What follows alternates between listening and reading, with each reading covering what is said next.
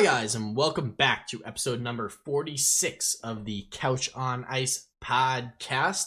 exciting day for hockey. We wake up to big, big news with a Jack Eichel trade. Cannot be more excited about that.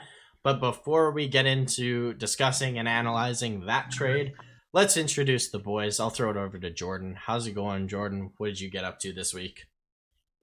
Um, not too much. Just been enjoying hockey, man. Yeah, enjoying your new house. Yeah, Yeah, been also. watching some hockey with the fireplace going. Can't Oh, fancy shit up in here. Look at you. better. Nice fireplace. Keeping your toesies warm while you're watching some puck. Can't complain. Yeah, in my little PJs. Oh, Yeah. Onesie or what? yeah. With the ass flap, too. exactly, exactly. Oh, Always oh, open, not- of course. You, you're not getting the onesie unless it has an ass flap. Exactly. you need the breeze. I think I need. I think you need it more or less for emergencies rather than the breeze. Dude, I have one. I've never used that. I, I I used to have a whole bunch, but like I sweat so bad that like it's just uncomfortable. That I haven't worn a onesie in probably yeah, man. I'm waiting Since- to get colder. I'll, uh, I'll be I'll be doing these pods in my onesie soon. Can't wait for the video to be up to see that. Miami Dolphins onesie. But oh my! so. Oh, I know exactly which one you're talking about. Hell yeah, That one's It's sick. beautiful. But yeah, That's- man, no, they're so warm. Like it's it's like uh you can't do it for too long. Oh. and that's the voice of Chase. I'll throw it over to you. What did you get up to this week, Chase? Yeah, not much, not much. What are you up to? Nothing. Played some, or I played some puck. No, I watched a lot of puck. Well, not a lot. Watched some games. Uh, trying to lighten up. It's been. A, is it just me? It's just been like a little bit more of a depressing week in hockey world. Like, it shouldn't Yeah, be just me. well, Like, Like it- Jumping, jumping for joy like uh, Panarin when he when he's makes passes for goals and stuff right now with this Eichel news. But yeah, no, Yeah. I fully Other- agree, man. like I just this whole week I just felt like, ugh, fuck. like just because of the stuff that's going on, the stuff we had to talk about. Like it's, I can't imagine what like everyone else in, that was in that situation, specifically in these situations, have feel like. Cause just talking about it makes me just feel really sad, frankly. So I've been just trying to like Yeah. watch some games and find something to take my mind off of that and. Buffalo Yeah, Sabres figured out how to do that, which I never thought I'd say.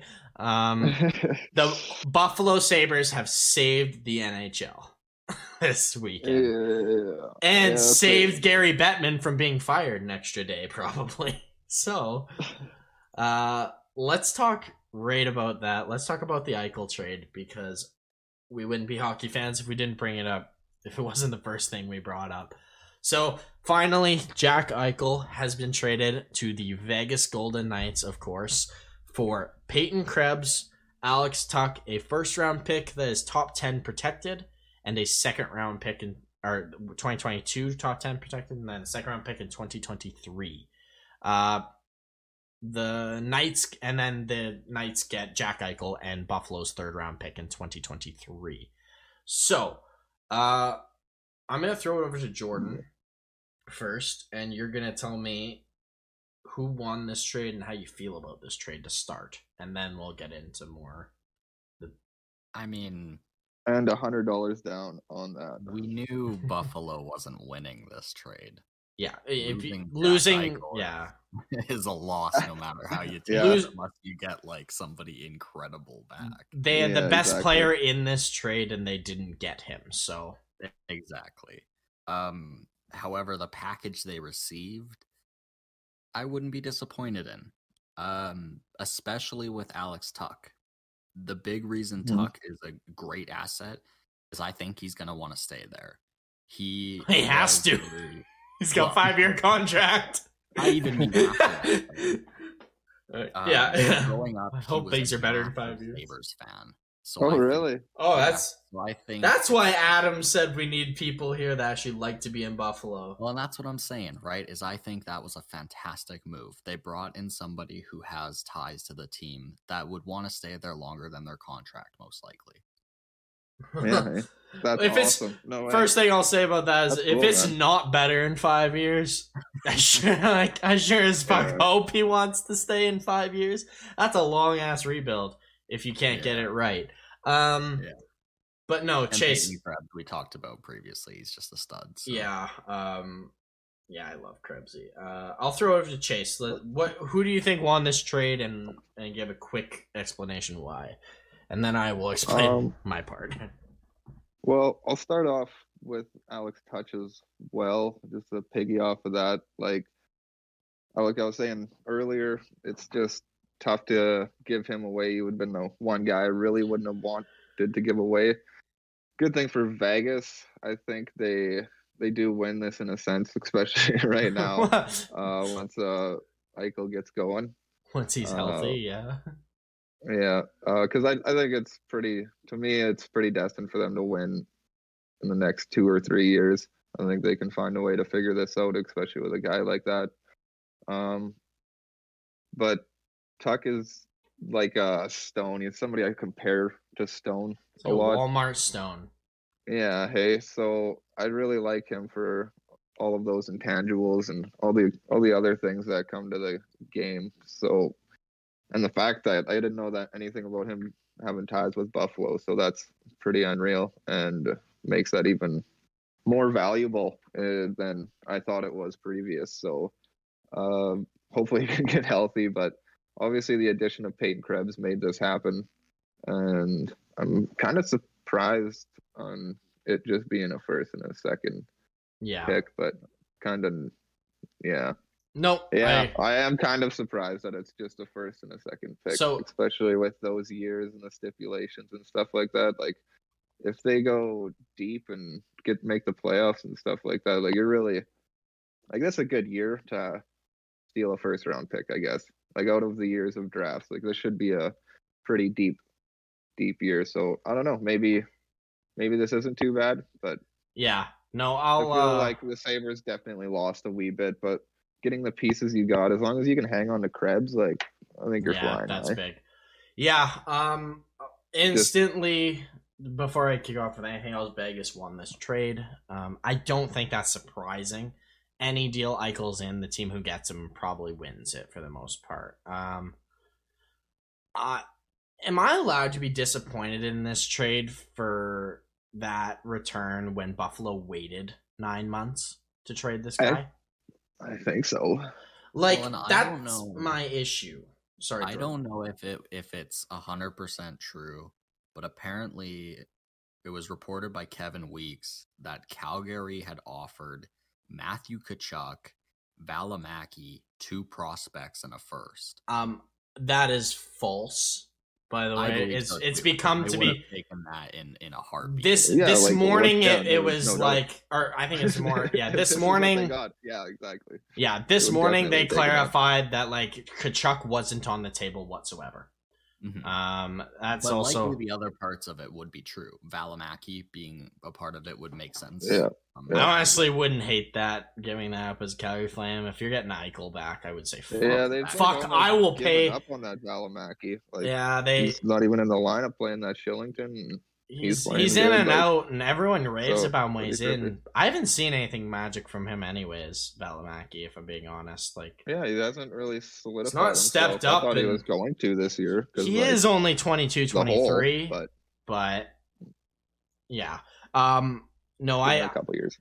I, I'm disappointed because Buffalo may have just ruined Eichel's chances to play in the Olympics over some, Whatever over a, this was. over a trade over a trade that they probably could have gotten done in the off season if they ha, you think Yeah. Golden Knights wouldn't have just said yes if you if Kevyn Adams said look if you give us Krebs there's a 95% chance we're taking this deal because that's all it was waiting for like cuz it sounds like Vegas was offering like Smith and Hague and a first uh, and maybe even uh, Tuch, but without Krebs. Like if you just added Krebs, this felt like it could have been done earlier.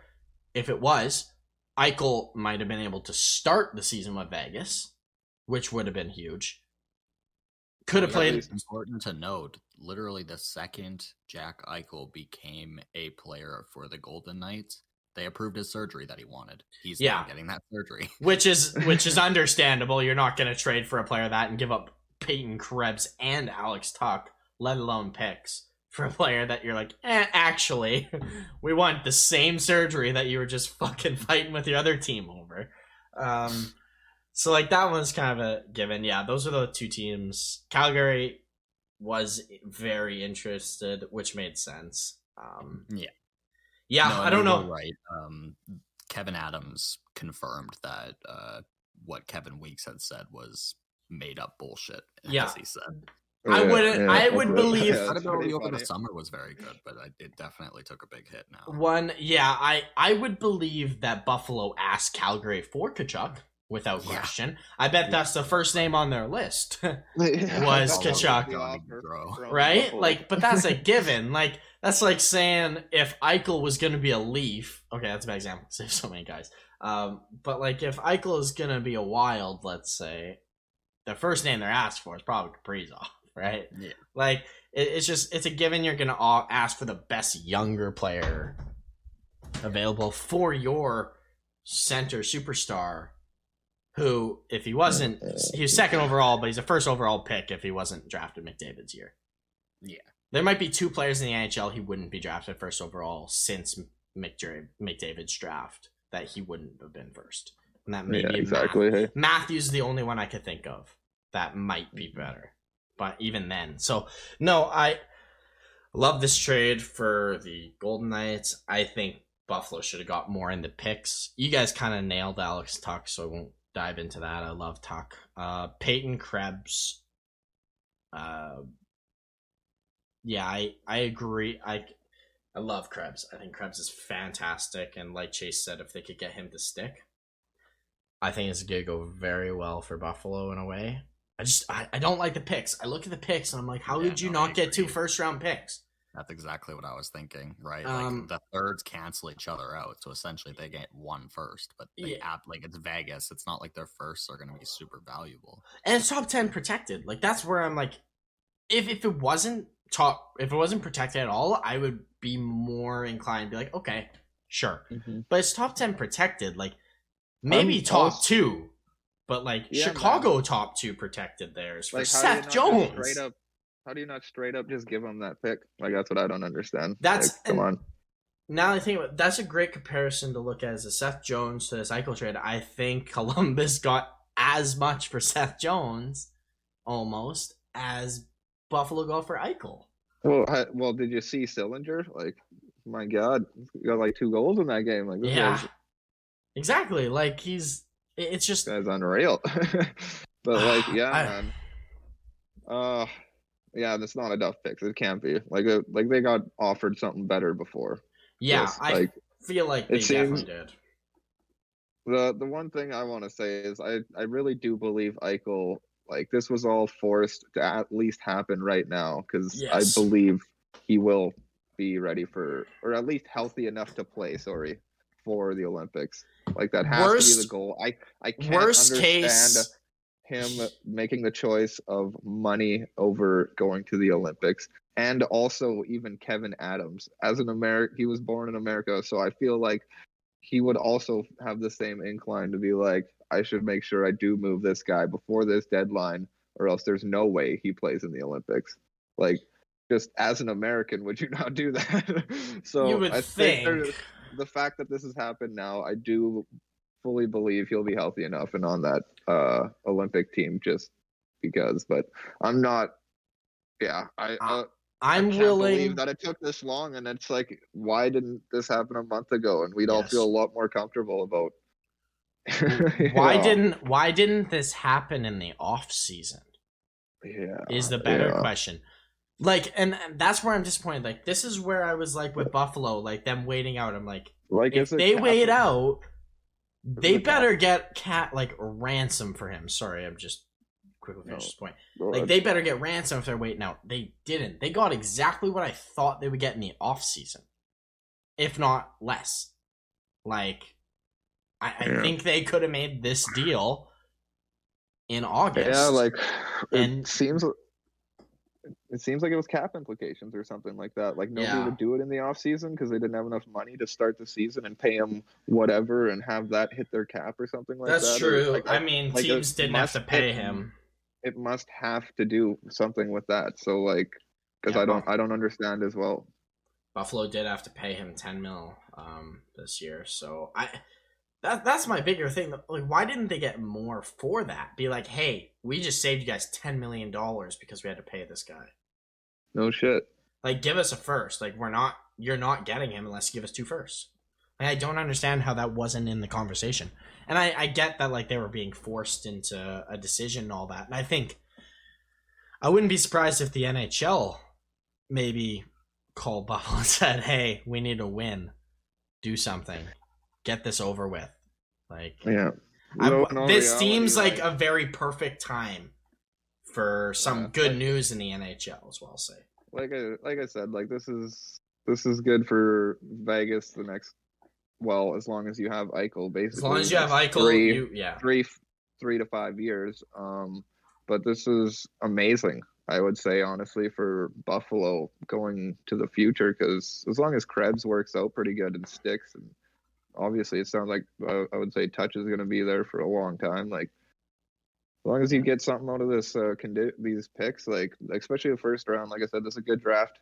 Like you should be able to get somebody solid out of this and that's a full line. Like maybe that's a full line for you moving forward. That Yep. can really push uh, you know force the envelope make your team better. You got lots of prospects and stuff like that like The the one thing nothing I'll but add, up for buffalo so yeah, it's just it's probably going to take so long for buffalo again because like it's take it seemingly takes an extra five years like you almost got to take the three or four years just to get to a position to have the prospects and then another three or four years just to get them in a position to actually win you know yeah, for So- sure. Um, I like their prospect pool right now, though. Like, I really do like Buffalo where they're heading with certain Yeah, yeah, players. got like, there's certain guys here that look real good. Um, Victor Olofsson's awesome, by the way. Like, he's so so good. If they can keep him, it's gonna be a longer shot to keep him. But Oh man, if you look at this team and these prospects, like you're going to be picking between Jack Quinn, Peterka, Jack Quinn's good. uh, Ol, Ol, or Olofsson. You know, like those are the guys you're going to be picking from. Yeah. Asplund, you're going to be having to choose between who you really Yeah, want to move for sure. forward with. Krebs and Um, know how who else is in there? in the- Casey in the system. Mittelstadt. Casey Yeah, Mittelstadt's in that.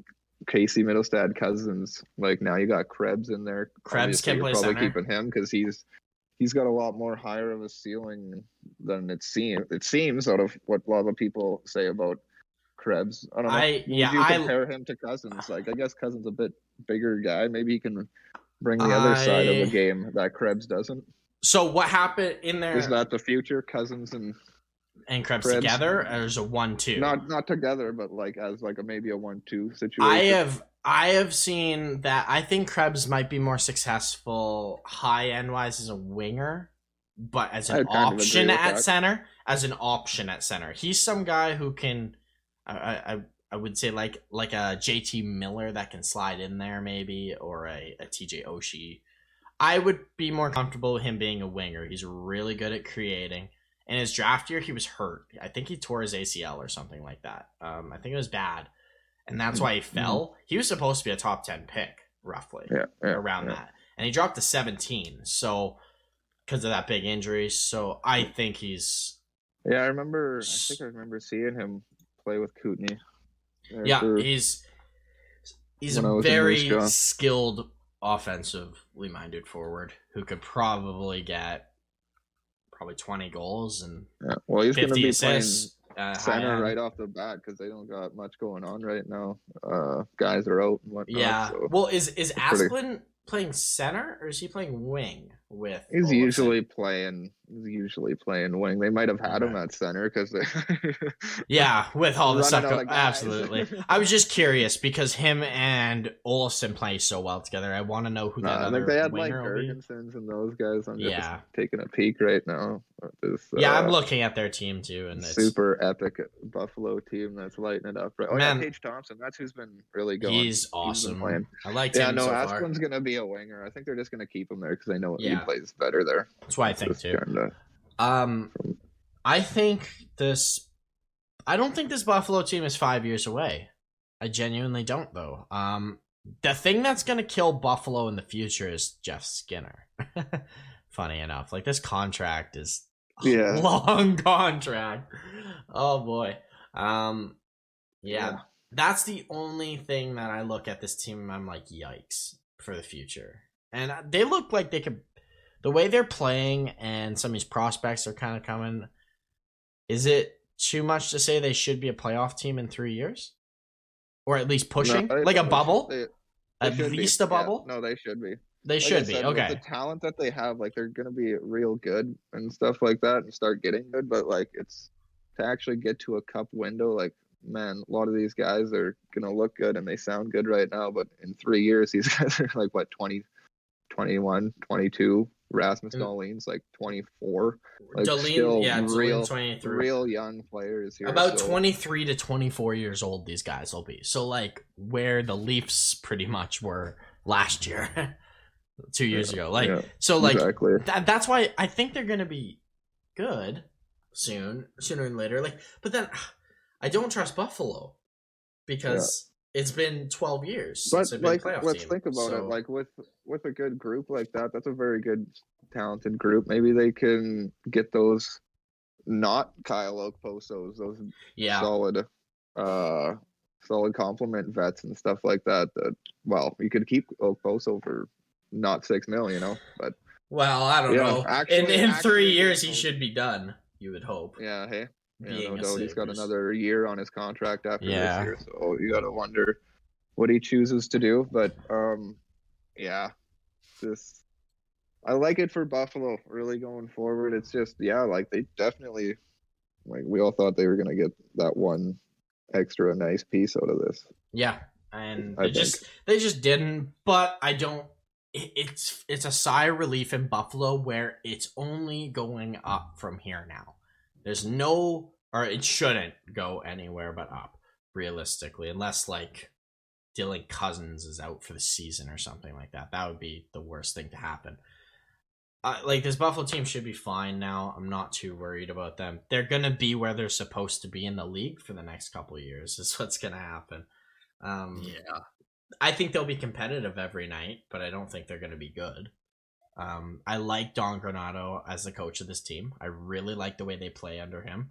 They got a couple of young guys that fit well, so I don't see it going Yeah, they- anywhere They can survive But till Tuch gets back. That could really easily. you know They've been doing it without really them a him- good push. So him and Eichel. Like they haven't had like anyone fr- involved in this trade this season, and they've been playing good. So I don't see how adding them for basically nothing is going to be a detriment, right? Um, exactly. Unless they just don't fit. But moving on to Vegas. Uh, before we kind of like talk about their team, I'm just gonna throw in their signing that we forgot to talk about last episode, uh, which is Zach Whitecloud signs a six-year, sixteen point five million dollar extension. Uh, that's a two point seven five million AAV. What are you guys' thoughts on this deal before we kind of analyze how Vegas is gonna look? Uh, I'll throw it to you, Jace, to start.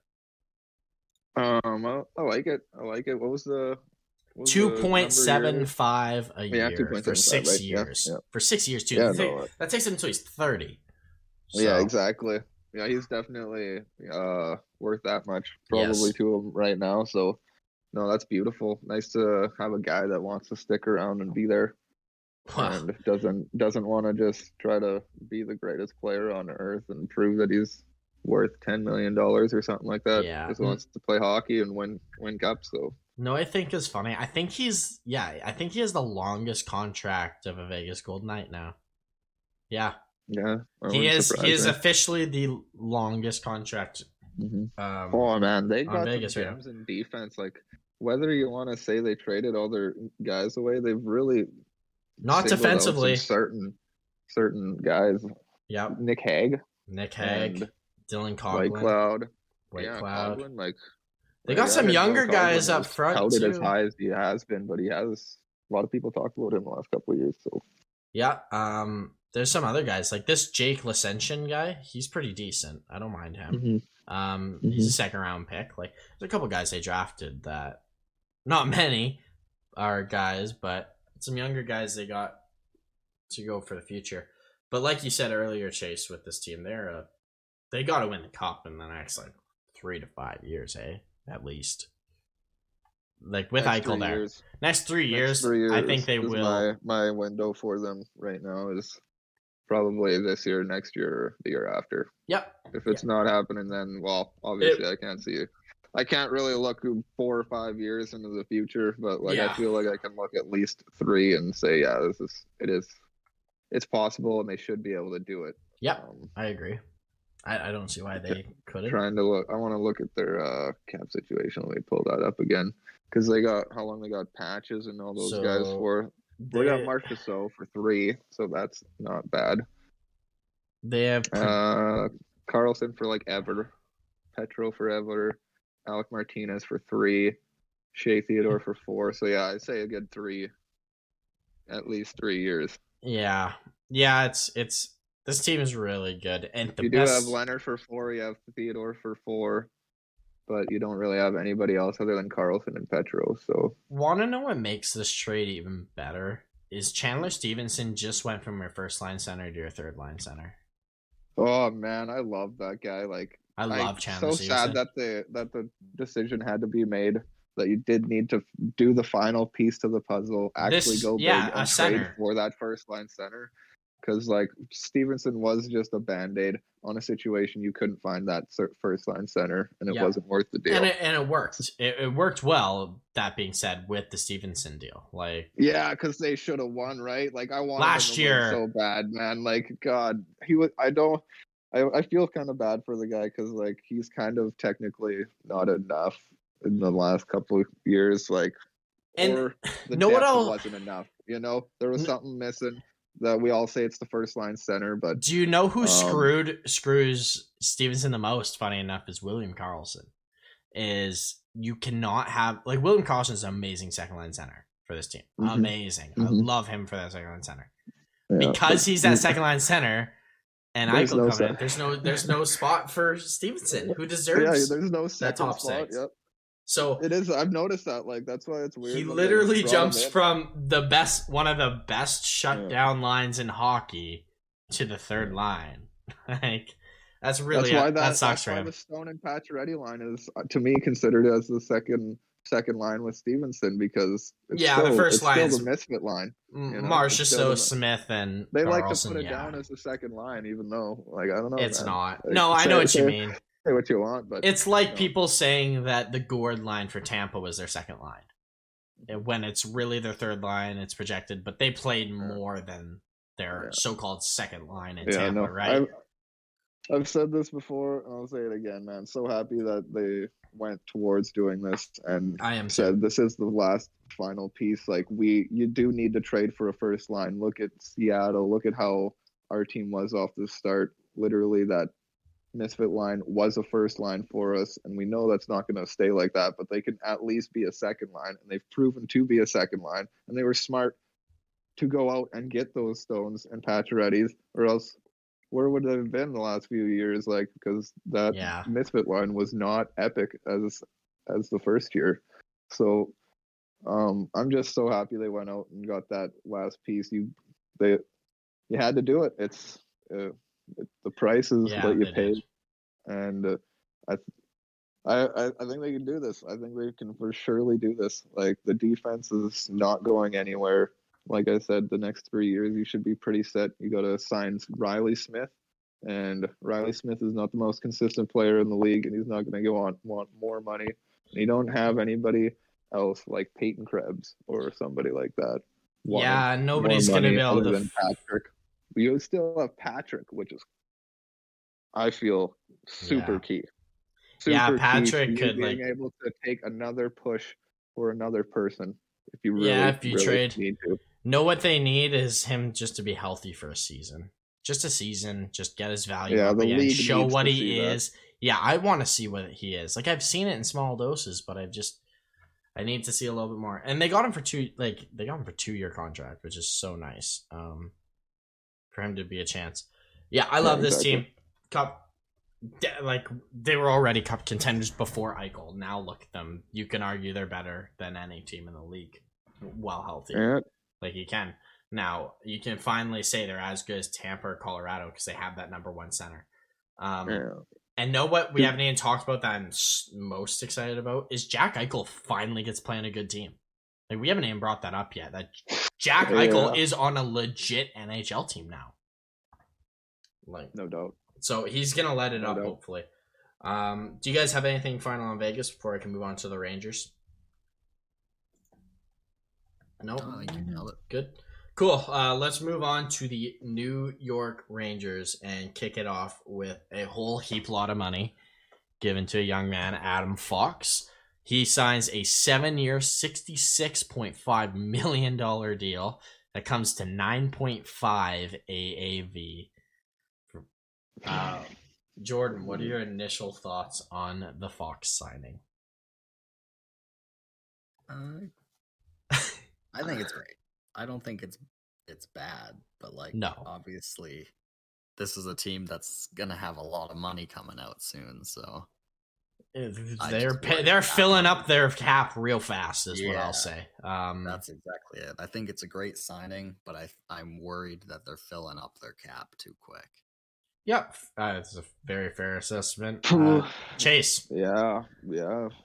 thoughts? I know how much Like, you uh, love like- these big defenseman deals. Yeah, well, yeah, no doubt, man. Holy Christ! From nine two five to nine and a half million, like wow, Buddy, the ten times the amount. like, yeah, the guy just adds a couple zeros to his contract, like casually. Jesus Christ. Casual. casually, just for the rest of his life. Well, Yeah. I guess with taxes, they only get six million dollars. Oh, yeah, Four million dollars in Canada, half. Yeah, even so- though he's a Ranger. yeah yeah i know like that's what i'm saying he probably gets like a good six seven maybe even eight and you know Yeah. how much i'm not i think I don't know what the tax tax it, yeah, situation is in New York, so I couldn't tell you. yeah all i know is it could probably all just be the same when it comes to the nhl so it doesn't so people aren't just making decisions on where to play just because they get an extra two million dollars because of tax like in their pocket But Yeah, yeah, I don't. anyways no it's i don't know he's won the norris last year like there's no not giving him that much when everybody Yep. else is getting that much Absolutely. Uh, but yeah, have fun dealing with that fifteen million dollars you got uh, in raises next year that you got going on Oh, so yeah. far. Yeah, um so I'm gonna have a very long winded answer here because I'm going somewhere with it. So bear with me. Uh starting with the Adam Fox, I think it's a great deal. He won the Norris last year. He looks just as good this year. Um based on the defensive market, Seth Jones got this much money. Um I will take Adam Fox every single day over Seth Jones. Not that we won't get Seth Jones into this, but I love Adam Fox. I think it's a great deal. He's 23. He can only get better, it seems. Um, I think there's very little downside in this signing. Very, very little. Now, the point I was I want to make is does this not answer the fact that he's their next captain? We made fun of them for having six alternates, and I know Chase's main argument is, well, he's not even an A. Why in the fuck would you give him a C? And Well, I it's like- told him, it and it's weird. it's a fair it's a fair fair argument, but I'm gonna try and convince you guys on why he should be captain. Maybe not should be, but why he's going to be captain. So let's start all the way back from Adam Fox's draft. Who was he drafted by, guys? The none other than the Calgary Flames. Because if you don't remember, he was in the trade. I, I he was in. I can't remember what the trade was. I know it was a fairly big, decent trade though. Calgary trades him to Carolina. Didn't Hanifin, uh, Again, didn't- and again. He said nope. I don't want. He said he wouldn't sign in Calgary, so they trade him to Carolina. Nope, I won't sign in Carolina. I want to be a Ranger. He's wanted to be a Ranger his entire life. So he go finally goes, wins a Norris, which name the last defenseman who is actually like good for the Rangers. Like, uh, and I mean like top end, not. Who's the last guy you guys can think of as a Rangers defenseman who is like this good for the franchise? Well, McDonagh was pretty amazing for Not them. not, that good. this, not this good. Not to this epic level. So who's the next guy Not then? many after McDonagh? together. Uh, uh, Brian Leetch was Brian? Leetch. Brian Leetch is the guy. They haven't had a guy this good since Brian Leetch. He just won the Norris. He wants to be a Ranger. He also came out and said, Fox, that I felt like I've been a Ranger in my entire life. That's why I wanted to be here the whole time. He's been a Rangers fan his whole life. It's the perfect story to give him the captaincy. Young up defenseman signed for seven more years, so he's on your team for that long wanted to be a Ranger his whole life. Worked his he worked a lot of teams to make sure he was a Ranger. Wins the Norris, and it just it just works. They haven't given someone a captain. Panarin said no, so so who else do you give it to? Mhm, It just makes the most sense for Adam Fox to be captain because then he's your captain for ten plus years. Yeah. Is it is it does it seem make sense when I put it that way? make more sense, Yeah, it Jakes? could also be Kreider getting it though, and then him. I do get that. definitely Think he will be the captain. My also my also thought with Kreider is I'm with you on Kreider. with the cap. I like Kreider for it, but why wouldn't they just name him captain now if he's not captain? Yeah, true enough. If they already were like gonna. why if he's oh so clear the captain, which I I could definitely agree with you guys that he should be. Um, I was saying to give Kreider the captain like three years ago though.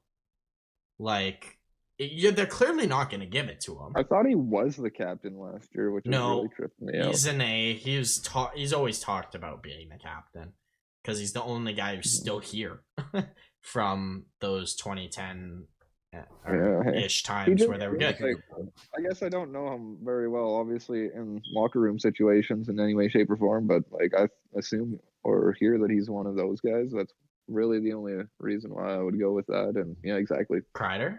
Longest tenured. Yeah, exactly. okay.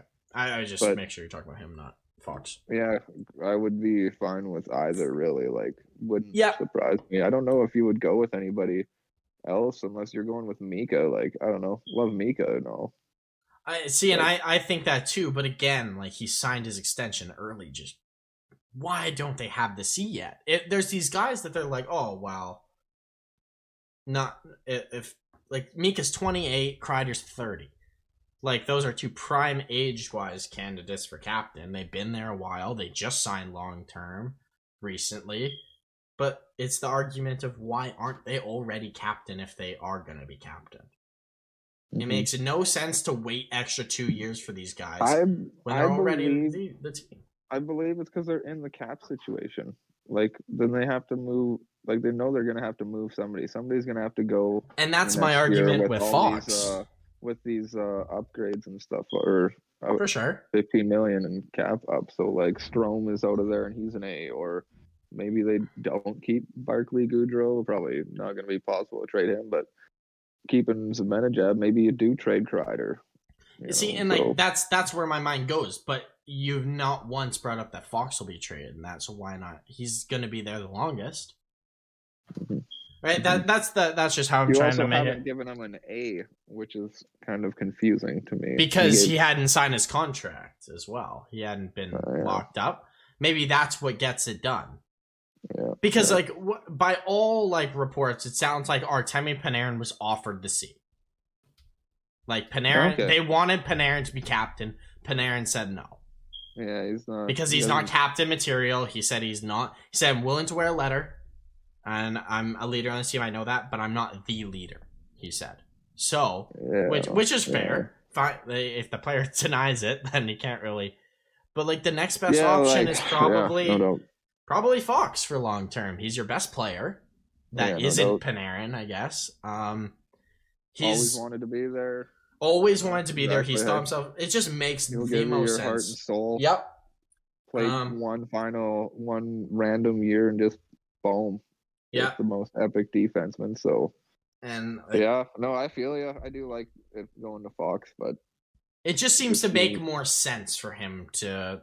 for to like an it, actual right? long term C and like him be there forever, like Kreider's still Yeah. like it does seem like forever, but like I don't know, Fox could be one of the longest tenured captains. Exactly. He could be up to franchise 10, 10 to 15 year captain. Like, That'd be pretty cool.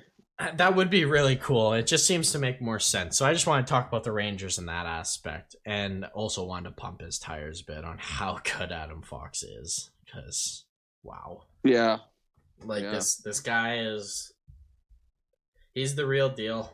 Um with he's up there with those with obviously Cale Makar and stuff. He's the way he's Yeah, already started the season. Like yeah, like why can you not argue he's one of the best, if not the best? So um in the league. So I, I gotta I just had to give my little rant about that and see if I could convince you otherwise a little bit at least. oh yeah, a little bit for sure. so I'll take that as a W. Um, I'm Golden Knights one, Yeah, but no, I, I'd be down with that just because yeah, the long term and everything, and just Ranger land and stuff like that. Like I think absolutely, it's a pretty good idea to go like, yep, just seems it's it's, You know it's it makes sense. Makes sense. we we fully agree. You're meant to be here. You know. Yeah, exactly. Everyone can agree he's the But, one that wouldn't. Like I said, it's hard to say this stuff when you have no idea too Yeah, much on how like 100%. they actually are in the locker. Never room. been in the He's- locker room. He's truly that leader. Like I feel like everybody looks to Kreider a lot more than they look to. Yeah, but no one says that he doesn't have. He's still wearing a Yeah. letter. You you just don't Yeah. listen. It's not like you don't listen to someone because they're wearing an A and No, it's just like those guys that you just end up looking to. It's not that you're. Yeah, I- of it as a letter I know exactly like what you're that. Like, talking even- about. Like even guys like say Boone Jenner hasn't had a C forever, but like everybody was looked to him as Right. like a big leader in the locker room. It didn't matter. I know what you mean. I 100% get what you're coming from with it, but there's Mm-hmm. also the element of the captain is usually teams like to give it to the best player who's also a leader, right? You Mm-hmm. don't want to give it typically to, especially like, how many teams have we seen win a Stanley Cup where their captain was a third liner or something? Yeah, And that wasn't like a previous, a previous like number one center. No, that's a good point. So, Like, so like that's where I'm when when you take the final picture of winning the Stanley Cup, who do you want to lift it first, Adam Fox or Chris Kreider? Yeah, no doubt. Right? No doubt. So like that's that's also it's also a money thing.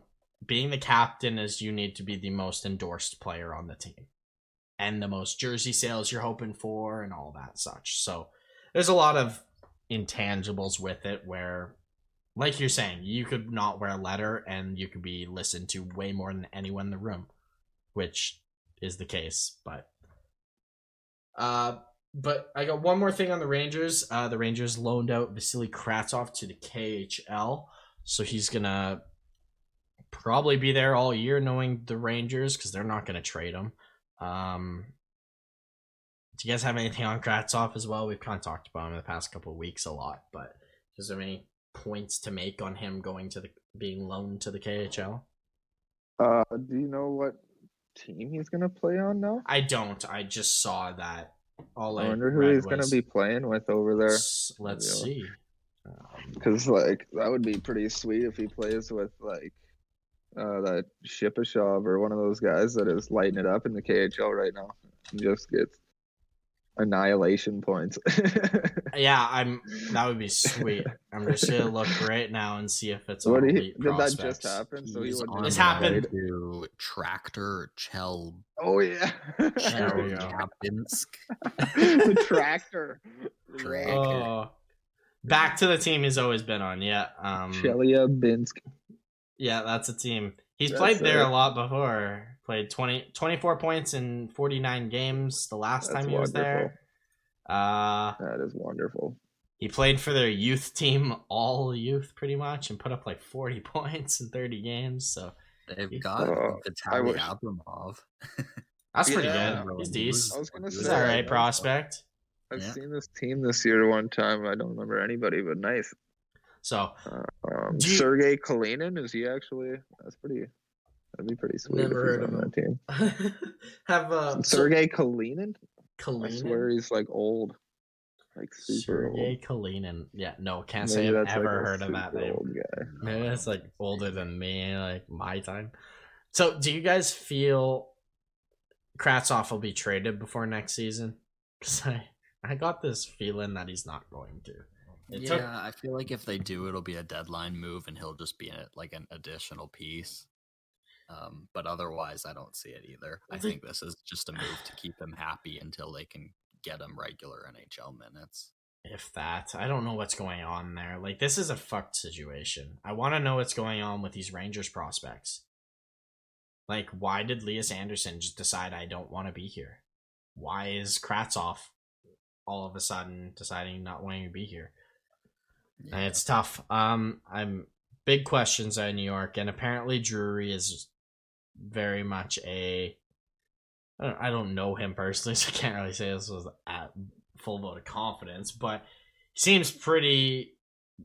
He holds a grudge, let's say, and if he's totally fine with waiting all year for Kravtsov not to be traded, he's he, he won't care. He'll sit there and wait for this player to either say Yeah, exactly. stop He's bitching or they can wait. yeah so which i don't love. Like i to the right? Like that's the Yeah, place absolutely. at least he's getting games. He's playing games which is nice. It's just it's still just annoying right? Like No, you don't know. want to see this. What team do you want to see young players go to them and be like yeah i want out of this fucking place especially Well, a I team like new york. Like that's not a Like- team you ask to be traded away from typically Like as a fan, it's so exciting seeing young guys come in and break into the lineup. Like if you told One of the that best things about. Was pissed off and wanted to leave, I'd be so upset.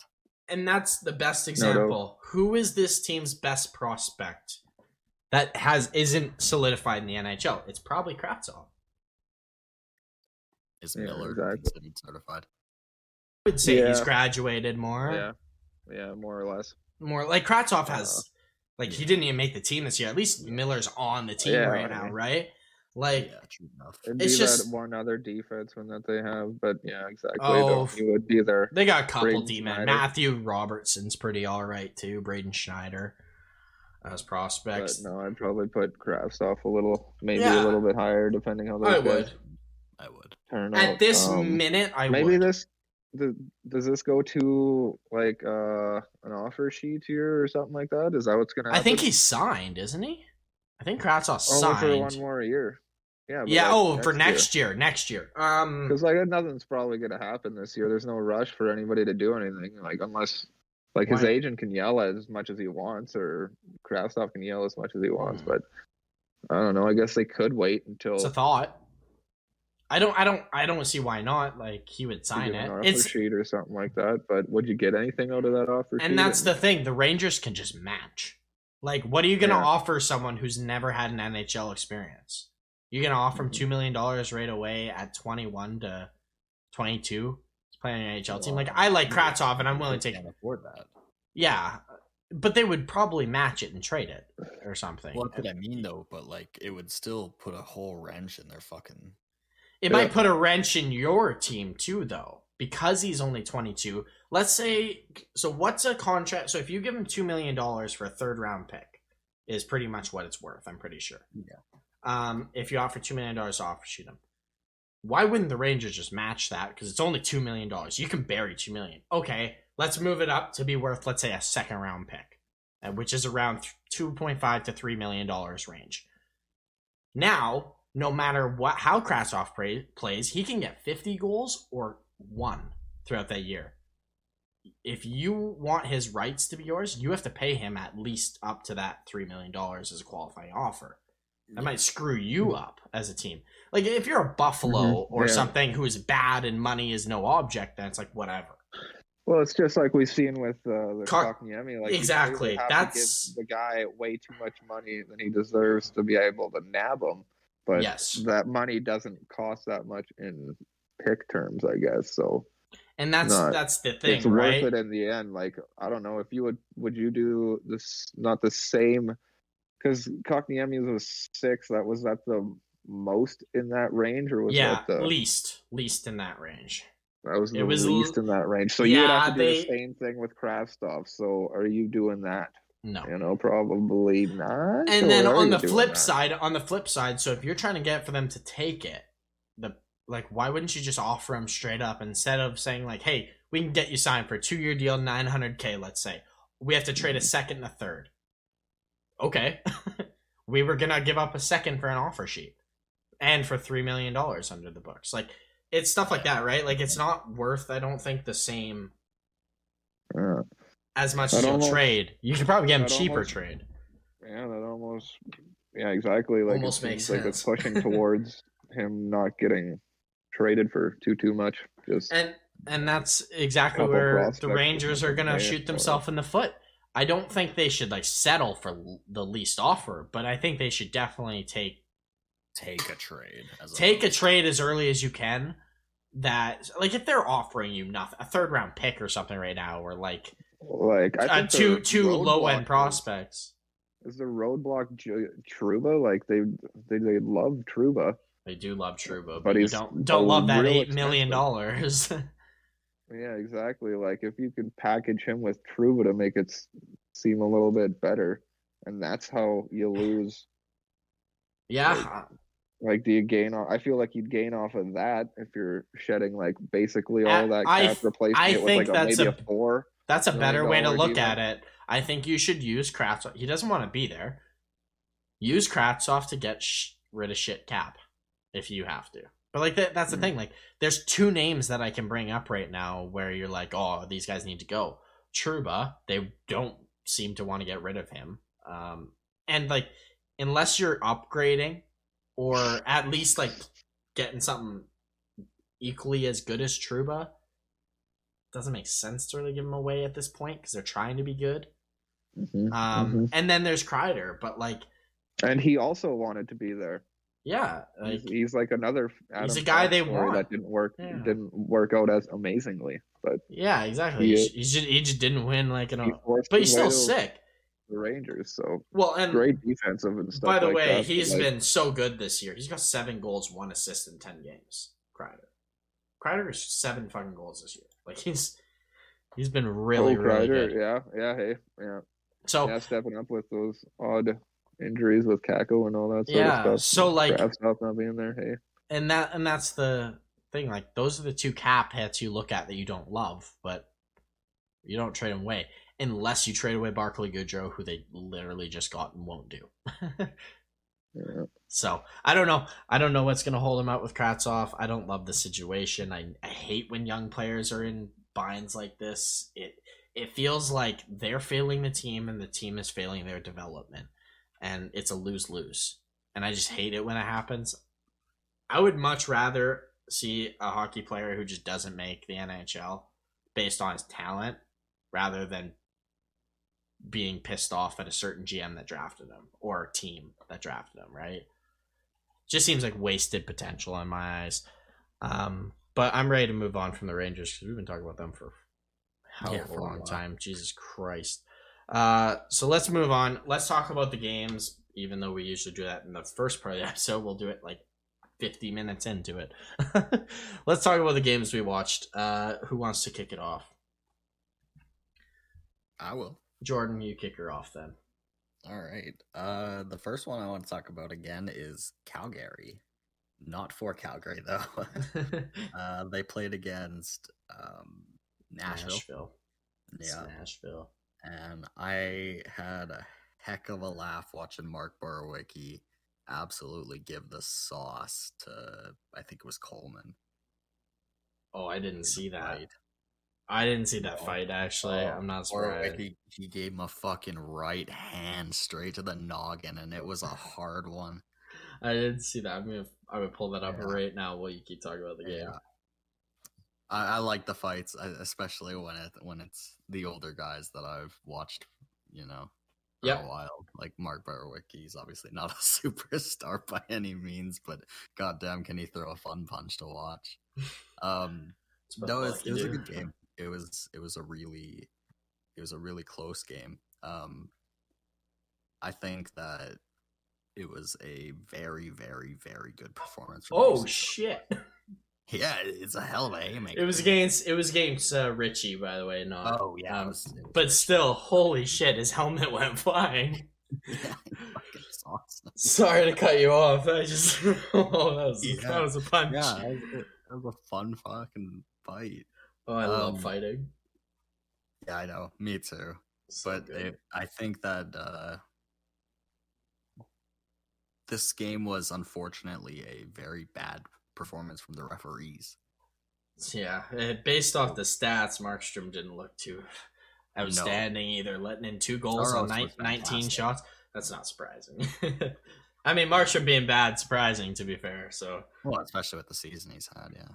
Um, sorry, continue with the, No, the that was about it. referees being asshole. I just there. I think I think it was the overtime winner, if I'm remembering correctly.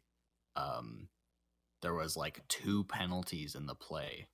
There was a tripping. Oh. I saw that. Yeah, I know Yeah. exactly what you're talking about. Yeah, Flame Yeah. was tripped right there. I think it was Tkachuk or something. Uh, I can't remember who it was, but I remember he like went to keep the puck in and had it, Yeah, got was tripped, and it was a two on one. it. Yeah, Granlund takes it and they score. Yeah, I saw that. I wasn't happy about that either. That's something this I've been trying to avoid all season is talking about is these refs.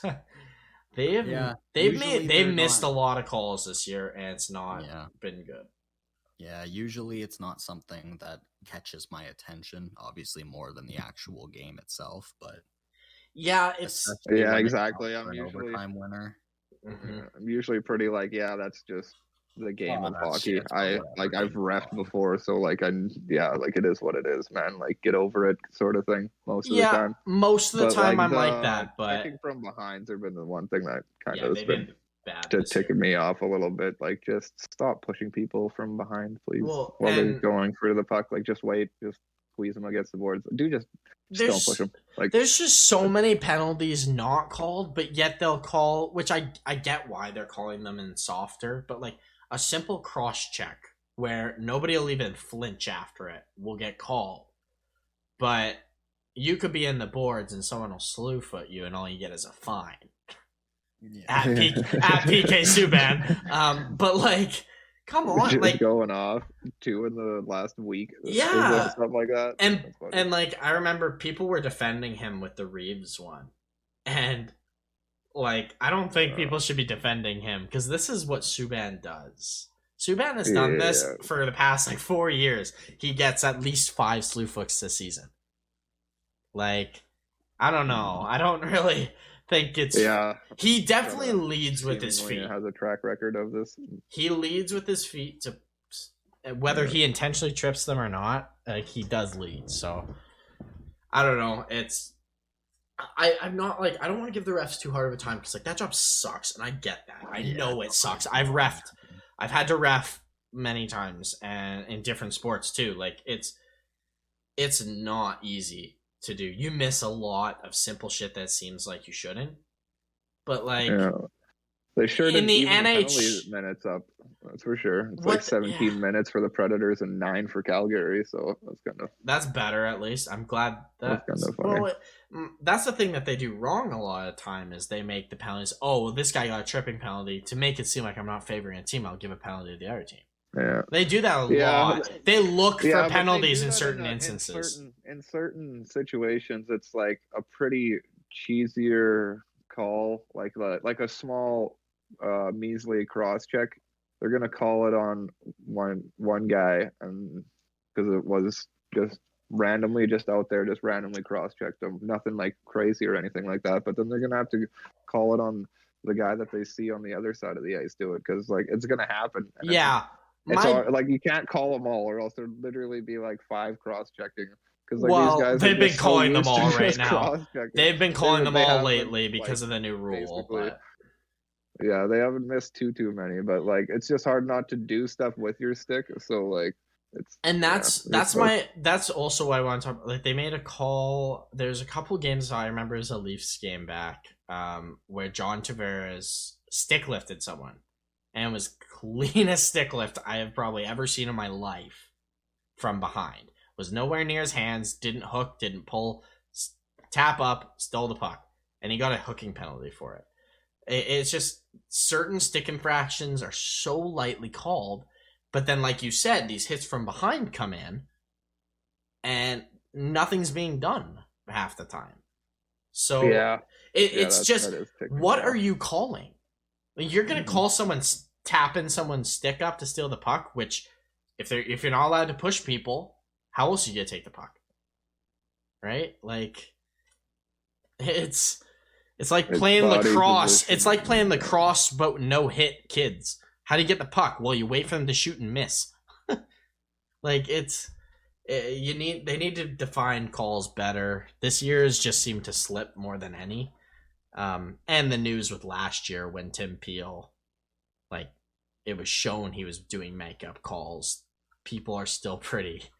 Refs are really nervous about Yeah, that. It seems wow. right. So I get it. I hundred percent get it. It's just disappointing. Just call the game and as best you Yeah, it is what it is. I wouldn't. I just try not to worry about it. Just sucks like, when teams know, lose whatever. games like I- in this I watch- situation to I, it. I watch people make mistakes all the time when I'm watching a game. I don't harp them every fucking second for it, you know. So it is That's why we haven't brought it up yet. But when you lose That's a game for an obvious trip, like Jordan just said, super That's why you don't want to be a goalie. Yeah, Everybody true. sees your mistake. Yeah, exactly. Um, Chase, do you want to start with the next game? Talk about the next game you watched. Uh, well, jeez, I guess so. Um, no, I just wanted to say quickly that out of that Flames Preds game, that Kylington really uh, solidified himself on that. In that game, there got a Yeah, goal he's- and he's a played good like 19 minutes. defenseman. So that He's- was uh, that's that's good news for them. That team looking- Last, the last Calgary Real good. Flame I imagine would thrive under Sutter is Kylington. The last defense, the last player I probably think of, him or Oh, yeah. Gaudreau, him and Gaudreau, who have been both real good, which just shocks me because they're not his type of players typically. So, Mhm, mhm. um, Yeah. but no, But want I do want to talk about the uh, Columbus uh, Colorado game because that yeah, was that was a good game. I that was crazy watch awesome. All of it, but uh. Bowen Byram just shining like uh like Mario out there so good, bouncing man. around. Well, that was a Um, time that he gave to Kadri was a Oh, yeah, that was a heck of a play from him. yeah. Or no to. Compher Compher. is man is even just unbelievable. Like, Compher's my got five goodness. goals. Like, He is like the team too. right now, like JT captain here. Like, my God. Uh, but no, I just I just love that Byram just seamlessly falls into that Makar role. I like him uh, instantly better than uh, Makar on that power play. Having MacKinnon be able to pass to somebody who's taken a one timer at the at the top there, I think is I think you maybe something both. they might might stick with. You know, they have yeah they have played both. play them both. You play Makar on the. You know what you do? You you play one of them on the wing, and then Yeah, play them on I say you play- sides or something play like play that. Makar on the wing and let him skate up and down. Let him skate. Give him and MacKinnon free roam. Put Landeskog in front of the net. Put Mc- Rantanen on one side and Byram up top. Mhm. Perfect. Well, I think you can just make. Well, yeah, it's it's tough. You want to make almost just one good power play, but I wonder if it's better to make two to Two. kind of separate, just because Just you do have now, the players. To do it, especially with JT Compher, Kadri, and uh, guys They like that. But you also forgot they good... they have another defenseman that needs to be on the power play in Sam Girard. They have three defensemen who probably are in that power play range. Like yeah, little don't- Girard, because they're gonna be playing probably together. They will- All year. I wonder if that's what they do or something like that. Yeah. Like man, Devon Toews was solid. Devin so is good too. Yeah, screw this team. Like, there's no way they're I, they they didn't lose this game. Once again, they got to overtime, and that's how she goes. You know, somebody loses a game by then, but this team is finding a way to squeeze any game at least to like an overtime situation or within one or something like that. Like this Seems doesn't matter who's out of the lineup, it's they're ready to go. But Wait until they're back um, in too, right? but Columbus, really impressive team. Uh, this Cole Yes. Sillinger is just The like, bee's knees. wow, that's so cool. Feel like good for him being able to So one and be able to stick up here, get two goals, and I love that you bring that up because Uh, I just checked how many games he played to see. He has just played his ninth game. So Yeah. next Yeah, game these guys- we'll see if he's sticking for this season. yeah, or at least exactly. There's a lot of lot of young few guys sticking. that at that eight nine range right now. So Um, I do Uh, know yeah. Detroit's rookies. They are played their tenth game, so they're there the whole year. Which not that surprising, but like just a couple of rookie is, names. sure. um, but yeah, no, this was uh, impressive out of Columbus. Honestly, uh, you're you like to see it, especially after what all happened in the off season. There, um, Sillinger was even got an assist on the OT winner. Like, yeah, I wonder, so man, good. this is like, how do you even take him out after like he is creating? I don't think you can. impact. He's like such a big impact for this team. They desperately needed him. I don't like rushing players typically, but in this situation, I don't hate it. Like, Yeah, exactly. Like He's playing reality, well. If you be smart with it, you just sometimes they just you don't play them like very much. They play If- 13, 10 minutes. Like that's you know S- it was one certain- yeah, games. certain but like games this game, he only played fifteen minutes and he got three points. Like yeah. they're not looking to put too much pressure on really. One thing I those forwards. one thing to add about that game to Other say, Big boom, big Yeah, boom. Jenner's um, playing uh awesome. It's awesome to see the captain just six goals. yeah. Um, Holy shit. uh, an add to that game I wanted to say is Patrik Laine didn't play the last eight minutes of the third period and the whole overtime. So just something to footnote for Still got game. two assists. I know, but they don't like him. It doesn't seem like. Well, that No, like, the that head- on the head line, you coach- play him. He doesn't know Yeah. what to do. I don't think. Yeah. Like, the that head coach is the one that Patrik Laine yelled at last year. So because he was assistant last year, he was the coach that Laine yelled at. So I don't think they have the best relationship. Mhm, mhm, mhm. Uh, but you can continue at the game. Sorry. no, that's all I got, man. Like, just wanted to pump those guys' tires. It was Oh, just yeah. an exciting game. Uh, Byram just like, wow, that's that is great. That is great. Yeah, Love to see that. This team is gonna be just insanely hard to beat every every game. Like even with Ant Sampo Ranta as your second line winger and stuff like that. They didn't even have Burakovsky or Ratman in this game, man. Like I know. Crazy. like pretty pretty unreal. Obviously, it seems like they're gonna have a rocky rocky uh season just from how how injuries and this that and the other things kind of gone. Um, yeah. but yeah, no, Nope. like like both of these teams a lot. It's kind of cool how Columbus is coming out of the weeds. Jake Bean getting two goals, like hell yeah, man. Yeah, Jake Bean looks pretty good. I I like to see that. Um, yeah, that's all you got for that game. I'm gonna Yeah. talk about the Minnesota Wild and Ottawa Senators game, and I have a a lot of thoughts came in my head through this game. Lots of different thoughts. Uh, this Ottawa team is so good, other than their defense, and Filip Gustavsson was awesome, like so good. I loved how he played. He made some really big, big saves. It was end to end action, though, this game. Constantly. First period was all Minnesota. Second period was all Ottawa. And then the third period was like the most entertaining goalless third period I've ever seen, I think. They, I bet both goalies made three or four saves they shouldn't have in that period, which was crazy. It was always back and forth. Um, Stützle needs. I love Stützle, and he looks like he's gonna be a stud. He needs to get bigger. He's really weak out there. Um, understandably, I know how small he is, but like once he gets bigger, this kid's gonna be something special.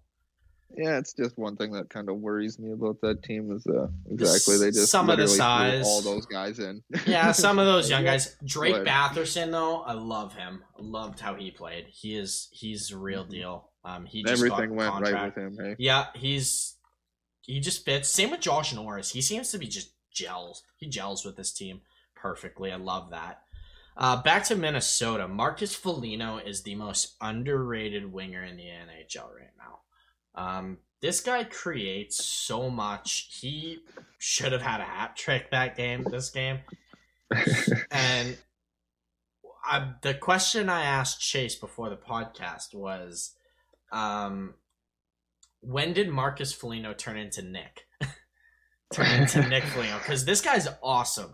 He brings everything Yeah. to the table. He hits. He Superman punches. He scores. he drives the net. I love this guy. Love it. yeah, love this exactly. Minnesota team. And Well, he got like a point per game last year with uh, Ek and uh, yeah, and Greenway Greenway. Like that's such a good line. I just I love this Minnesota team. Well, I know they're a point per game, I guess, but still, yeah, twenty six points in thirty nine games. That's still pretty Pretty fucking good. impressive for Um, some third line, fourth line guy. Was claimed to be for like his whole. And want to know when like, he was claimed to be that? Do you want to know where he was playing? Buffalo. in Buffalo. Funny enough. So yeah, this this Minnesota team, both these teams actually, I love both these teams. I think both these teams have a lot of potential to be good, but both have an issue, and both really, really need a defenseman. really need a defensive minded defenseman who can just Yeah, slow hey. the game down. like it seems When like Shab- Minnesota's having trouble with the whole Suter loss, or They miss like Suter. we were saying in like and before the pod. Like I feel like they just changed the whole game plan and just that we're yeah. not that defensive team anymore. Yeah, we're gonna just score our way out of problems, and all of a Yeah. sudden you get Kaprizov, and you can do that. Crazy. Um, which he just for a guy who hasn't like been scoring a lot, like let's say points wise, he hasn't looked amazing.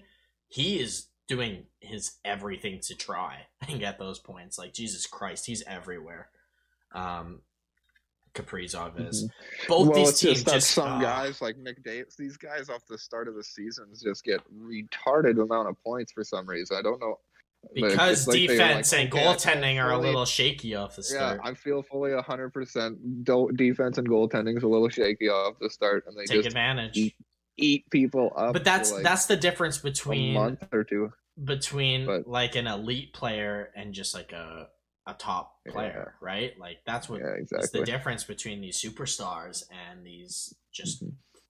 Fourth line or first Yeah, I don't like his surrounding cast, but or his supporting cast, old Kirill in all reality. But I also just love the heart out of every single one of the players they have. No, no. What you though? know, I look at their offense and I'm not upset about it. They're maybe like a center away from being Fiala like, needs legit. to step it up a little bit more. yeah, I can. I, played off the start. I have a lot more confidence. I have confidence that he'll do that. Like I think if they could get like one more center, that would be like the best thing for this team. That's it. Just like a Yeah, decent center. very surprised they didn't go for that. But Ryan Hartman's been doing good. He's yeah, been- Ryan Hartman's been very good.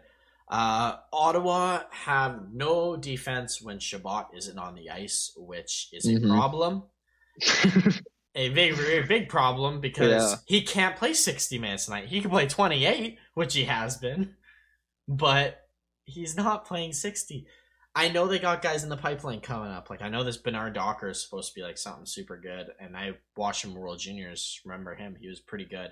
Jake uh, Jake Sanderson's also really good left hand defensive coming in, but like I feel like if they picked up a top four defensive, more minded right handed D man, I would just like this Ottawa team a lot better. a lot, lot better. Someone like a Brett Pesce or something in the mold of that would be the best thing in the world. A Brandon Carlo when he's healthy. Like something like that would be great.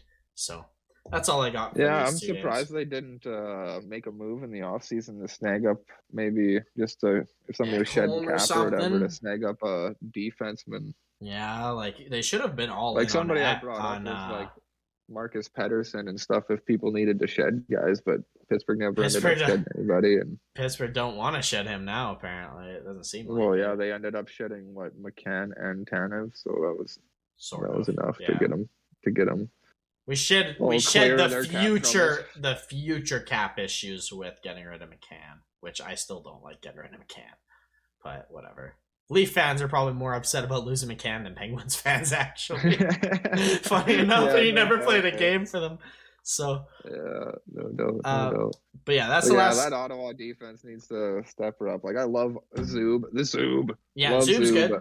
Zoom's all right. but he is uh, playing with Chabot. Maybe that's why I love the Zub. yeah, yeah, he is. And Chabot's so good, by the way. Like he is the most underrated D man out there right now. I think. For How, how do you That like people your just new don't- acquisition and Gambrell? They're playing. Uh, Uh, for the seventh round pick. Have you? I, I did. I No. didn't even notice he was on the ice once. Mm. Maybe he hasn't played enough. yet for. I don't know if he's he played yet. put in Honestly. I don't know if he's it. played. I feel like uh, he's not on there. Oh yeah, he is. He's right here. Yeah, I don't know. Maybe he's there. I didn't see him playing at all. Two games. Two Two games. Did He he, hasn't play been on yesterday? Ice for a goal, and unless he was on the ice for a goal and not on the ice for any goal, some goals in. yeah, Yeah, he nothing. didn't. He didn't even play. So Oh, uh, that's why I didn't notice him. not great, apparently. No, he didn't even play in that game. No, he didn't even play in that game. Like I just weird. looked at the roster and he wasn't wonder in what the two so- games they were like. He they only had him for like. ago. Yeah, no, no, that's weird. So yeah, I don't know. Um, Shitty Victor, old Ottawa. I look at Victor Mete and I understand more and more why Montreal just let him go. Um, Mhm. I like the opportunity. I thought they gave up on him super quick because I still do. Like he's only 23 and I'm not giving up on this him.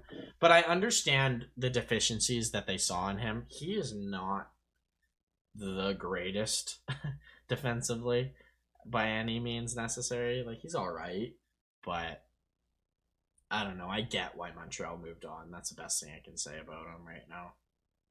Give him more time.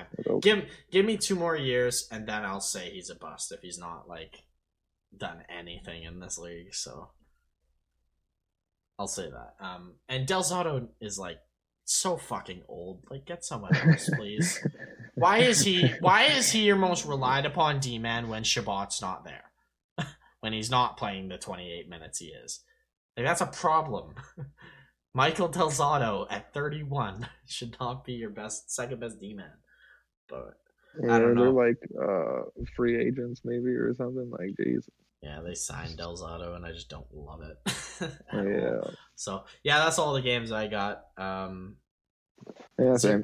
no more games about. Um, Cool. Let's let's move on to Jordan's injury corner quick. So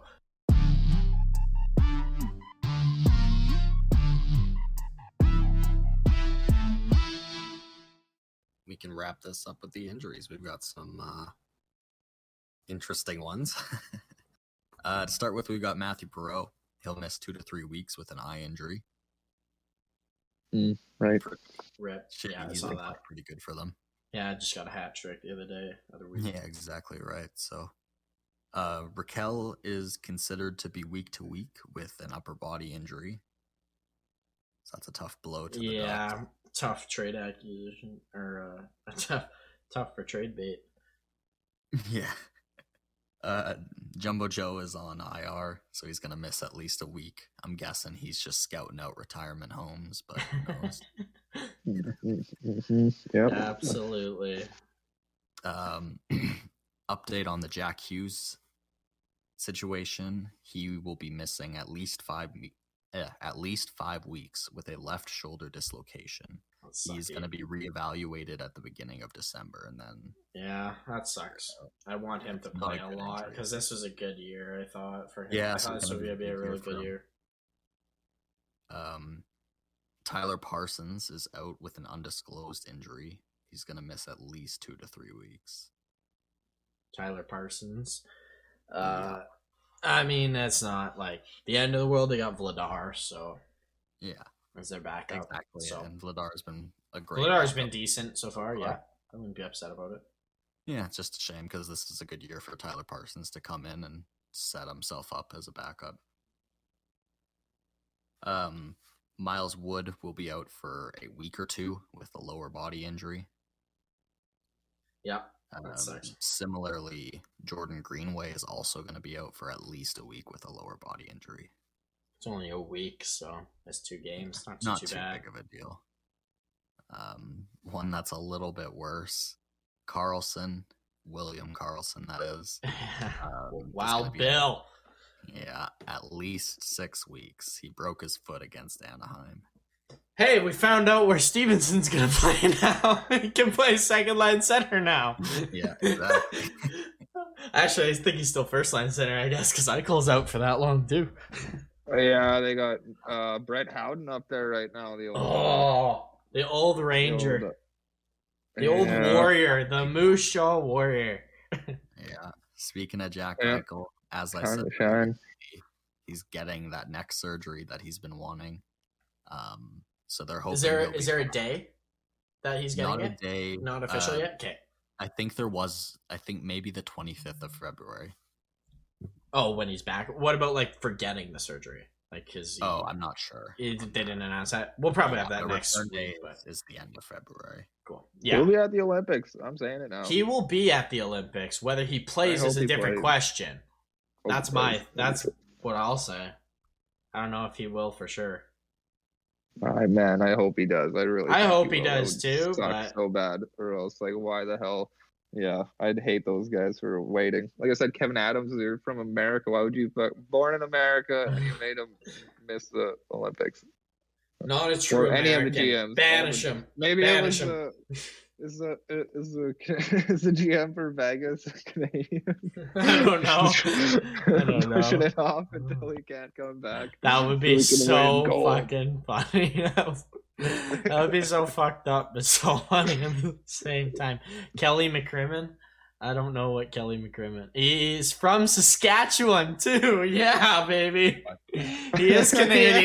Yeah, but got is Saskatchewan no Jack in the. Olympics. Is any sort of Olympic win, any sort of Stanley Cup handed out, a Saskatchewan member was involved. that is amazing. So good. Sorry, Jordan. You can continue No. with your corner. Um, as we mentioned before as well, with Tuch, he's getting sol- shoulder sur- eh, shoulder surgery. There we go.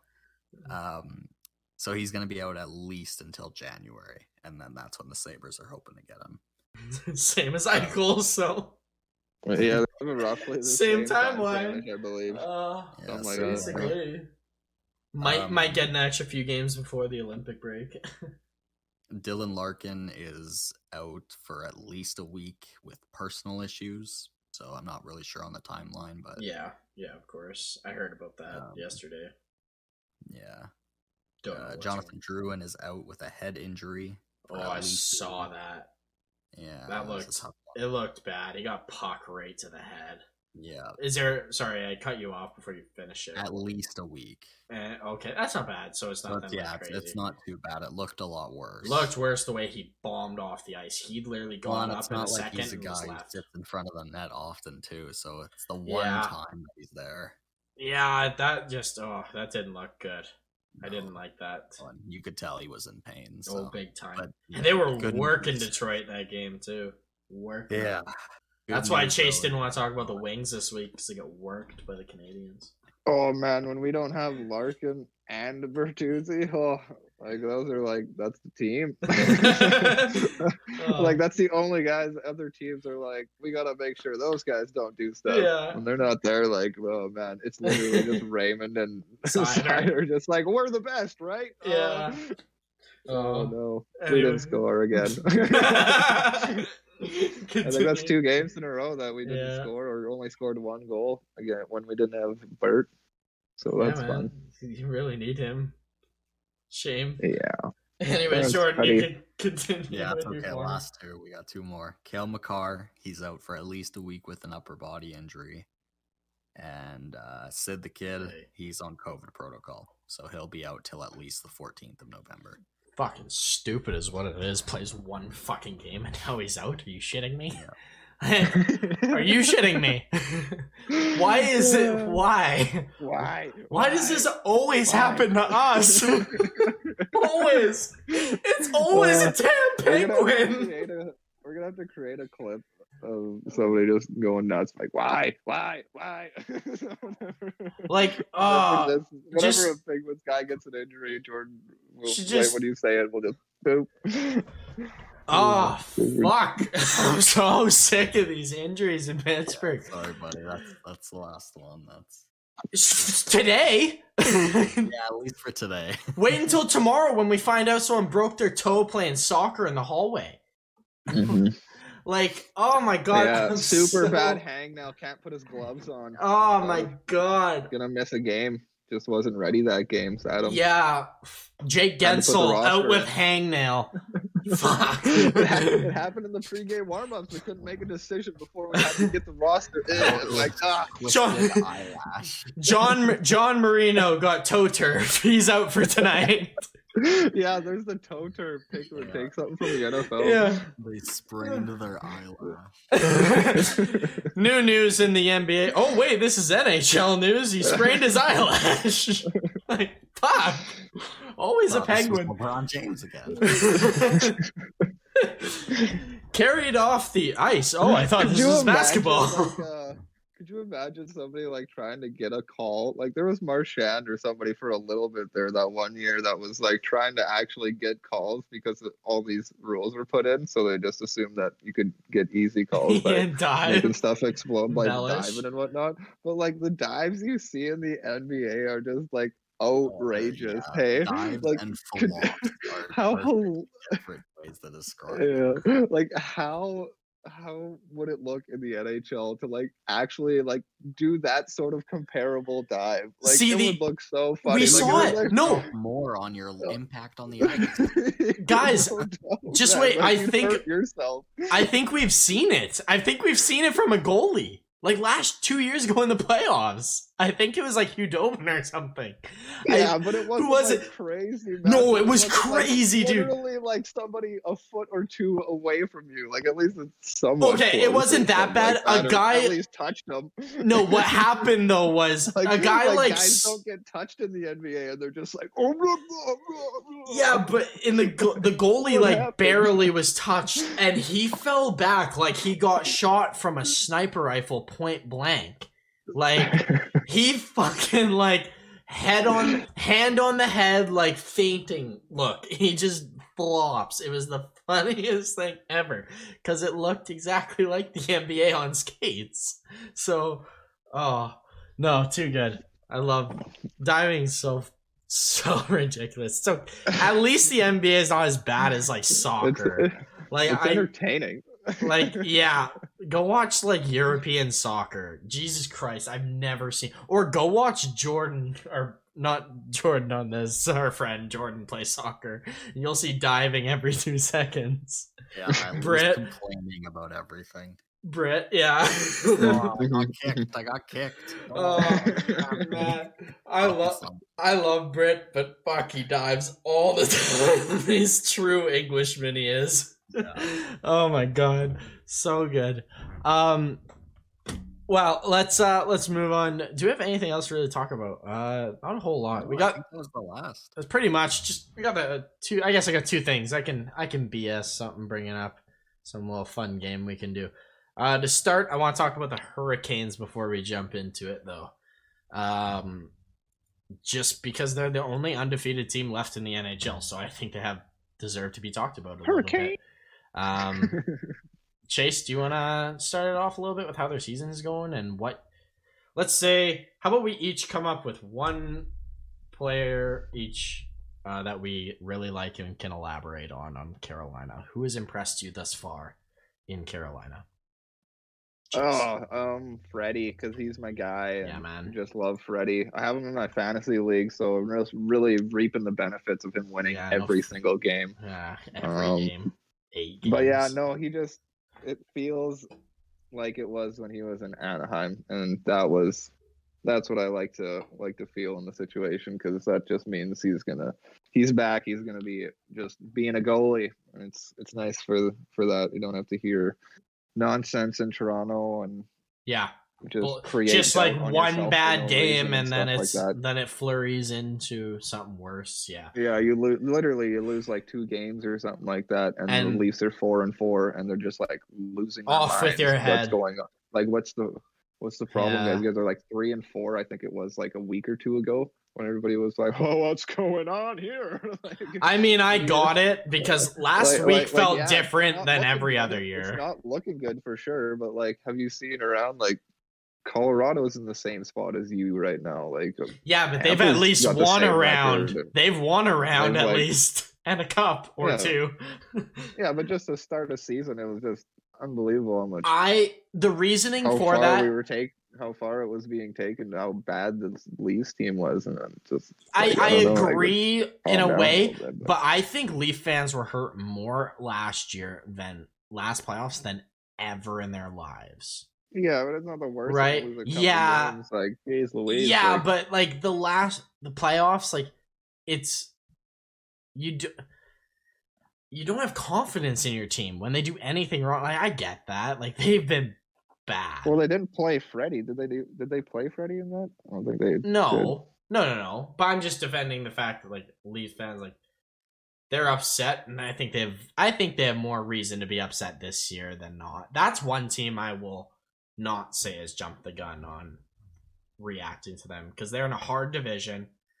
They're already like maybe a playoff team. Like before the season had started, they had that final against or the first round against Montreal. Like I would be depressed too if I lost first round to Montreal last year. I was the year before. Mhm. Like Yeah, it Be a little sucks. It fucking start losing a sucks being games, the best worried, team and then but- losing the next season again. So especially from a team that hasn't even won a round. So I get why they're upset. But back to Carolina. Sorry uh, to just jump through on that. Um yeah. No, just love the old. Love Yeah, the old Freddie. Freddie's dog. Dope. that's just- love Freddie. Uh Jordan, who do you got in Carolina that you've liked thus far? Vincent Trocheck. Mm-hmm. Yeah, for me, Yeah. his ability to uh, move up and down the line, play first line power play, like he's just kind of one of those guys you can slot anywhere. You can play him on the fourth line, and He's like the best Swiss Army knife in the NHL. yeah, I can't believe he left Florida. It just blows I me away. know. I can't believe they betrayed that. That trade still baffles me. Like, if you look back at that trade, by the way, I don't think Florida has anything left from it. Crazy Probably enough. not. Um, No, for the Trocheck that trade. tough. Yeah, I love Trocheck. He's dope. I I almost I wanted him instead of Bjugstad in that in the Penguins trade so bad back back in the day when we got McCann and uh Mhm. and Bjugstad for Brassard or whatever. I really wanted Trocheck. He's so good. Love him. Uh I'm gonna go with a defenseman just because you guys didn't. Um I was gonna bring in Steven Lorentz, but I'm gonna say Tony DeAngelo because of how many points he's getting on this power play. And Carolina is using him properly. Um, they're playing him with Ian Cole on the third line. So he gets limited five on five ice time, which is great. It's exactly what you want with Tony DeAngelo, less five on five. And he gets all of the power play minutes and just reaps the benefits. Like he Mhm. has ten points in nine goal in nine games. Like Yeah, For a guy- like 15, 16 minutes and playing all the power plays. Yeah, minutes, like, that's it's Exactly worked. how- It's how it was gonna end up because yeah, he wasn't gonna play. My- my- like you said on the five on five, it's not. that was my worry though. Was I I didn't I trust Brind'Amour a lot, but I was a little worried that they were going to put him in a role that was too much for him to handle defensively. And they didn't, which is nice. And he's getting. And hopefully he's not like as big of a cancer in the locker room. Like, I think if anyone's going to ship it out of you, it's Rob. Uh, but Yeah, no. like basically just get all that crap out of here, hey. yeah. And Like, it also helps to have a Jaccob Slavin being like the best like defensive defenseman out there pretty much. He's up there. So yeah, yeah. can't can't complain about that. So I just wanted to like touch on the Hurricanes because they're doing so damn good. Even though well, they didn't do good last game, but they played Chicago, so they won anyways. So um let's uh I, I got something here for you guys. I'm gonna list a couple players here. I'm gonna list their contracts as well. Uh, let's just let's do let's do goalies this week, just guys. We'll do goalies this week. I'm gonna list five goalies, and you have to decide who you want, who you guys want as your franchise for the next ten years or eight years, whatever. Let's say eight year contract, okay? Um, and I'm, I'm just gonna rifle some names out. So Cool. I'm gonna kick it off with Thatcher Demko. Yeah, beauty. Gotta bring him up. Jack Campbell. Samsonov, Shesterkin, and Sorokin. So those five goalies for the next, let's say, five years, ten years, whatever, whatever years you want, based on what their kind of cap hits are or projected to be. Who's who's the goalie you like best to build your team around? I'll start with um, you, Jordan. How many years are on these contracts? Yeah. Um, one year, one year left on, um, uh, Campbell. Sorry, uh, so he's up this year. So you gotta think of an extension. Four years on Thatcher Demko. Uh, we got the rain. Sorokin, I believe, is one or two more years after. Four more years on Shesterkin. And I already forget who the fifth goalie I listed was. Who's the fifth goalie I listed? Shesterkin, Samsonov. Samsonov, that's who it was. I missed him. He is under contract for the end of this year. So, so three goalies up this year, uh, being Sorokin, Samsonov, and Campbell. Um, oh, sorry, Sorokin's got three years. What am I talking about? He just signed. So Yeah.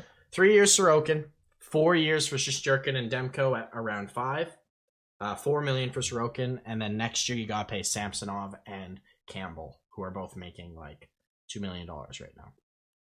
So let's start with you, Jordan. Who's the one goalie you pick out of those five to build your team around? For me, it's Thatcher Demko. You know, Yeah. he's he's a bit younger. Um, you can see those flashes of of absolute magic from him. I think he's obviously he's got term. I like that it's not too expensive. I think for me, he's he's the easy pick. Yeah, I, I fair. Um, funny enough, actually, I think at least three or four of them are the same age, like 25, 26. Mhm, yeah, Samsonov's the youngest, actually, at 24. Yeah. Crazy enough. Um, but yeah, I the Demko that that makes complete sense with it. Um, Chase, which are you picking? Oh,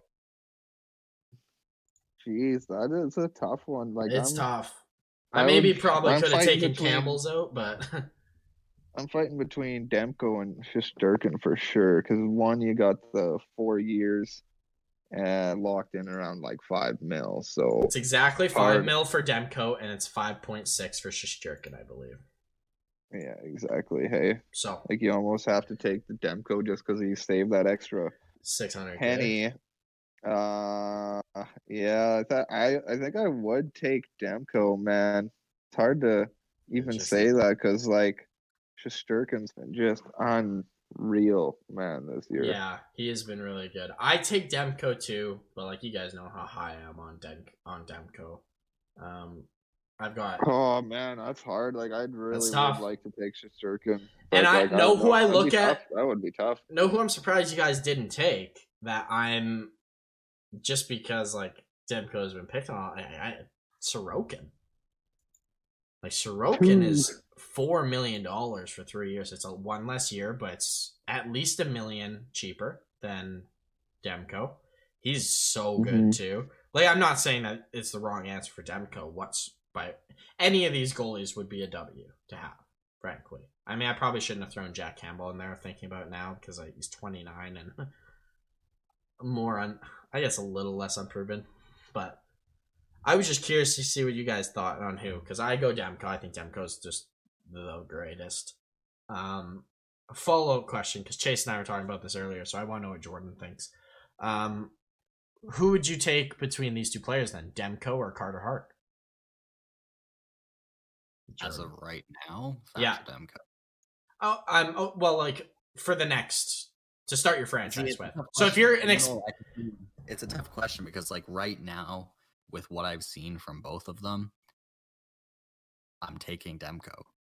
If you'd asked me this last year before seeing Carter Hart's year, I'd have said Carter Hart. If you asked me this next year, I the answer could be Carter Hart. Yeah, Okay, no doubt. okay. I feel you, man. I feel you, and that's that's what I was telling him is that like in all reality, man, like I w- I don't like deciphering these kinds of goalies because I believe they'll be in the same type of caliber ish where exactly that you'll say, well, this guy's better this year, and then you'll say the other way around the next year, basically. And it'll Mhm. probably just be a forever trend of saying that. And then in the end, after 20, 15 years of them playing, their numbers are like the same or something like that. And you're like, oh, well, Yeah, but we're same just goalies, but like both amazing. Hey, we're also predicting here where Yeah. it's just a talking Everyone. point to who's going to be better down the line, and that's the only point I want to talk about because like there's another goalie I'm, Yeah. um, I could throw in with this. Like, what about Spencer Knight and Demko?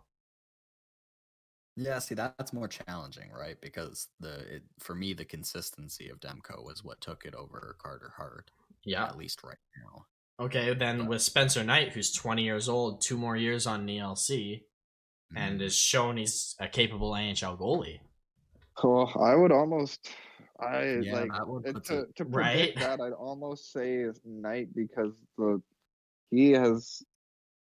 I I think he does have very elite talent, but So that's just all perception right now. Hey, We don't know. more than it is like super facts. But that, like, like we're kind of saying, like next year I could be saying a hundred percent Knight, or in two years I'm saying a hundred percent Knight, and Yeah. Not in that question. But I can see Knight being that guy because man, was he highly touted, and from whenever I've seen him play. Like he, all he's looked like an NHL goalie every time I've ever seen him play, which stands is out, right. You watch him.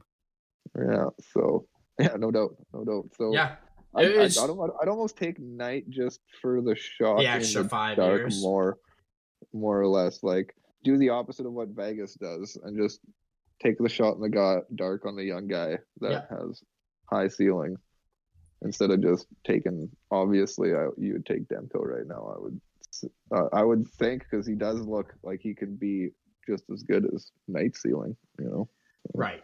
And that's just exactly why I want to bring up. It's just a talking session whether who's the greatest younger goalies coming up because we're we're kind of in that new wave of goalies coming. If it's it's Yeah, already I shouldn't even say it's coming, it's here. Um there's Mhm. still some guys coming through that'll make teams like like obviously Askarov is the number one guy and then right Mhm. after that there's um Cossa and um Wallstedt. Like those three goalies look like they're gonna be pretty fucking good. So Yeah, it- exactly. like we're in a new wave. So I was just curious where you guys are leaning towards because all in all, they all are kind of different goals. Where, what do you guys feel with like Filip Gustavsson, an older goaltender that should be able to be a goalie? Like, do you think he'll be that goalie?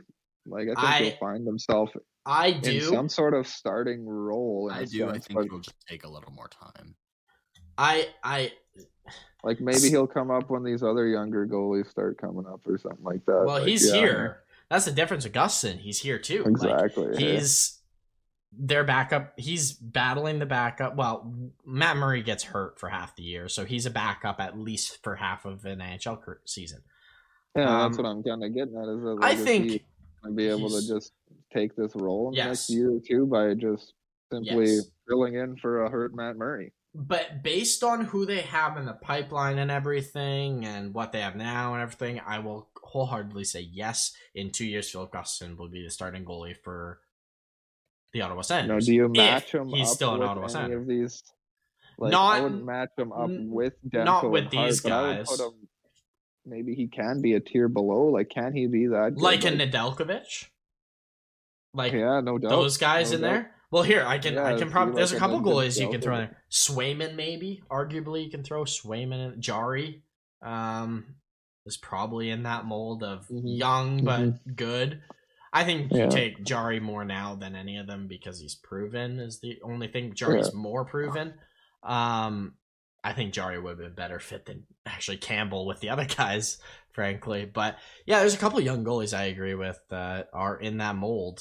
Uh, eventually i wonder about Cayden Primeau with the canadians. Same with and another young goalie I need to talk about Ukko-Pekka Luukkonen in Buffalo. Like They're hoping he plays like- ne- next year as this young hoping- goalie. well, they were almost planning to play Or this this year. year. What I heard is that they were wanted to like kind of cycle them in and stuff like that if things didn't go well Yeah. or whatever. It's but going well right now, so be- I'm sure he'll be playing. He'll play this year. games this year for sure. And another goalie in Vancouver, Mike DiPietro. Yeah, where is he Who- actually gonna play? Are you guys- just That's a better question. Do you prefer? Do you guys prefer Gustavsson or DiPietro as a future? Both really haven't proven shit yet, so that's why it's a very shot in the dark. yeah, like no doubt. They're really even. Um, Yeah, a- another goalie I didn't even think to bring up that's young and could be on Team Canada is Mackenzie Blackwood. Like, look at all these young goalies coming in that are just gonna take over the NHL. yeah, Um, the league's gonna steadily get better. Yeah, like, and, like where you're. Th- that's the issue. Like, I go on every team. I'm like, he's a great goalie. He's a great goalie. At what point do you say, in comparison, maybe not so? Look at Elvis. Look how good Elvis mm. probably is, and everyone says good things about him. Would you take? Yeah, and Is he a Yeah, top he- ten goalie in the in the world in the NHL? Probably not. yeah, So- because like where are we ranking? And we're like when we're talking about Demko and Hart, we're probably ranking them close to this top ten in the world, sort of thing. I put Demko in the like, top ten in the world without fail. Yeah, I put without Shesterkin in there as well. Um, out of the goalies, like the five we talked about, I put Shesterkin and Demko for sure in. If Varlamov wasn't an Islander, I would probably put Sorokin in, but because he's not like dead set the starter, Yeah, I I won't. Uh-huh. Right? It's just one Like of those. Price has to be in there. Price is in there after what he did this year. Does top Bob 10. have to be in there from his past? Hellebuyck's in there for sure. I would say no, But probably I Bob would be. right now. I would say Bob. Tell, ask me again at the deadline. Ask me again at the trade deadline, no shit. eh? and I might have a different answer for you. Um, another like is Kuemper in there? Yeah, exactly. Is Kuemper in there? Is Kuemper a top ten goalie? Like without fail, is number Binnington? number one Vasilevskiy. Yeah. Number two, Hellebuyck. Right. Yeah, Mark, like are the guys we're Markstrom's got to be in there. So we got Demko, Markstrom, Shesterkin, Kuemper as well. So six guys. Those are just six. Um, P. Rice, like Price is a good Price, yeah, sorry, is- Price. I forgot to name him. He that's seven. Is Leonard? I know he struggled. Yeah, Is yeah, Binnington? Leonard's gonna- Juuse Leonard's Saros. really- Yeah, Juuse Saros, like exactly where. is That's a better Saros question. Like Binnington and how Demko and how Hart and these sort of guys gonna be like. Are we just talking? We have like in the future, we're just gonna have like thirty actual starting Yeah, goaltenders, and and, that's- have good backup goaltenders. Like, is Which is this, crazy. is this a reality? Because that would be so weird. Because we can easily name fifteen unreal good yep. goalies, right? Well, and that's that's something like with Saros. Would you prefer Saros over Demko or Demko over Saros still? Because Exactly. like Hey, Saros is on such a right now. bad Like, team. yeah, Saros like- carried like them to the playoffs. Yeah, like no doubt, hey. Not that But- Vancouver is like an elite team. That's but career Demko, wise, you're but- probably gonna want Demko because like the guy's young and look what he's done in his young career I already. mean, I'm pretty sure Saros is like 26, 27, so like he's two years Yeah. older. 26, he's a year older than him, and same contract. So that's Oh, yeah, that's the that perfect right? Comparable. Exact same contract, a year older. Maybe has more games played, or probably I shouldn't say maybe. Probably has a lot more games played. Wow, I thought uh, Saros was 163 a games. wee bit older. Uh, just a wee bit older. And then for Vancouver, uh, how many games has Demko played? Demko has played 80. So he's played about 50 more games than him, Saros. But Demko's save percentage last year in 35 games was a 915 on a bad Vancouver team. Mhm. Like, Yeah, no doubt. holy, that's pretty good. Um, not that Saros's, I bet last year was even better. Yeah, we haven't even brought up like a Grubauer too. A Grubauer? bring up Demko, Yeah. Some of these guys that Yeah, have been playing good the last year or two, like Grubauer's been unbelievable, and he still looks good. So Didn't even think of him, and he's someone that you should argue. Yeah, like what if Holtby's back, dude? That's Like he looks pretty damn good in that Stars uniform and absolutely. performing fairly fairly well. Like all it takes is a real good year. Just pick him. any Stars year, goalie, and you could argue they're decent. Freddie, yeah, I guess, but it's still you still need that guy to do the job. Yeah. you know. for sure. And and I mean, obviously, like goalies fit differently in different systems, right? Some goalies love Mhm. being peppered with shots, and some hate it. Some prefer just if you can keep the shots on the outside, I'll save everything. Like so, like Mhm. Leonard or Leonard, sorry, Varlamov. Like Varlamov is very much that goalie. If you don't give him any easy, like no no big opportunities, huge opportunities, he's probably gonna save most, if all. If you play smart Mhm. defensively, but if you put him on a team like like Vancouver, who do get peppered with shots, I bet he lets in five a game. Right? It's just different styles of goalie fitting with different Yeah. systems as well. Like, um, Yeah, it's just uh, it's the big question is how long a lot of these teams are going to hold on to their their Their guys, guy. roll roll their duos and stuff like this because goalie of teams that carousel is hang out could just hang out with these guys, Yeah. um, just because they could. But like a lot of situations, it ends up they just it changes quite quickly. They don't usually keep two really good goaltenders together like Nashville Nope. with Saros and Askarov. Once Askarov settles himself in, Saros will you probably ju- be you're at the door. forced to move somebody. You just it's Can't just start both right of them. That's that's guys. Look at Vegas. You just it just doesn't end up. You can't do it. You you can do it maybe for a year or two. yeah. three, like yeah, but like it just there's always a, Someone a needs to breakup at least to win you know? the win the job. It- It's not like when you have two center prospects and they're like the greatest. You could play them on line one and two or two or one guy just has to Or be one on the wing. the starter over the other guy because like going into the playoffs, like who was that not that long ago? It was either this year, last year, or the other year when they they got two goalies, they didn't know where to start, and it was just weird. Like, Uh, that happens a lot. Um, it happens quite a bit. Like it, yeah, I the Leafs were right. Now that almost it, that last yeah. year. yeah, Leafs were like that. Like the Islanders Like- have been kind of like that with Sorokin and Varlamov. I think the difference is with them though is like Varlamov. well last year seemed to be Vegas. Vegas, yeah, Vegas. Vegas had two elite goalies and didn't know which one to start, and they went with Fleury. Mhm, So, mhm. like, yeah, it's definitely a case where, and like, to to it just doesn't last long. Hey, doesn't like, last. You play the Michael hand. DiPietro is he going to be a backup goalie? Like if he can be a A one B ish sort of goalie, then well, do you ever have to move him or whatever? And he just doesn't play very many games. Like he's going to Yeah. want to play games. That's what then ends up. That's why you end up having to break up the marriage anyways. Like when you got two good young goalies or Absolutely. two goalies coming up because like in the end that guy's going to be like i'm good enough to play more than 20 30 games a year or fill in when this guy gets hurt or something like that and then just Yep. not play in the playoffs Well, So- and we'll start hearing that next year. I wouldn't, I wouldn't be surprised if Michael DiPietro's a backup goalie for Vancouver next year, um, Mhm, mhm. with Halak having a year left. Yeah. Um, and we're talking goalies so you have like the least and lowest expectations on all these goalies because Uh-huh. like yeah yeah, goalies don't uh, as, turn out always. Yeah, as management, like- you uh, can't expect a goalie to be good because, like, look at. I bet I could go to every single team in the NHL and pick up one goalie that mm-hmm. has some sort of a ceiling, like Well, that's like- NHL level. I mean, see like what i'm getting at is Like Stuart Skinner. rangers like look what look what happened with the rangers it was this is a perfect example Three like they just kept georgiev they didn't just trade let him.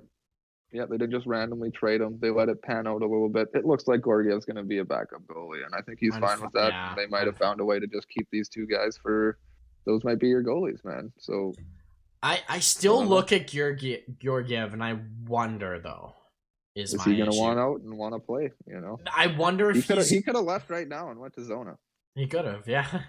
um, i well, guarantee you that could happen right absolutely. It, that's my question. Like, that's the thing though. Like, there's a lot of these goalies out there of the Georgiev type. Like, S- Stuart Skinner is pretty well in the same boat. Like, he could turn out, but will he?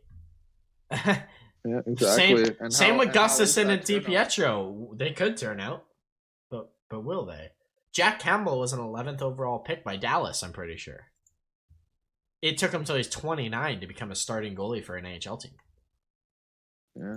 Like eh, that's yeah, he was 11th overall by Dallas. Um, I nailed that. That was crazy. But like, no, it's just I don't know. It, it- some goalies do it and s- some don't. Mikey DiPietro was drafted first overall.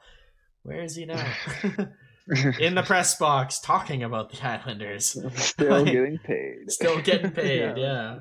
So like it, it's not it's never a guarantee with a goalie. Never a guarantee. Yeah, and that's why you see two-headed monsters ending up right because Yep. like you have to wait Well, until it happens, and then the- you're like, "Yep, this guy is epic. We can't." The best- one of them." The most Like- like- controversial two-headed monster, maybe not controversial, but the biggest story two-headed monster in hockey is was Carey Price and Jaroslav Halak back in the day.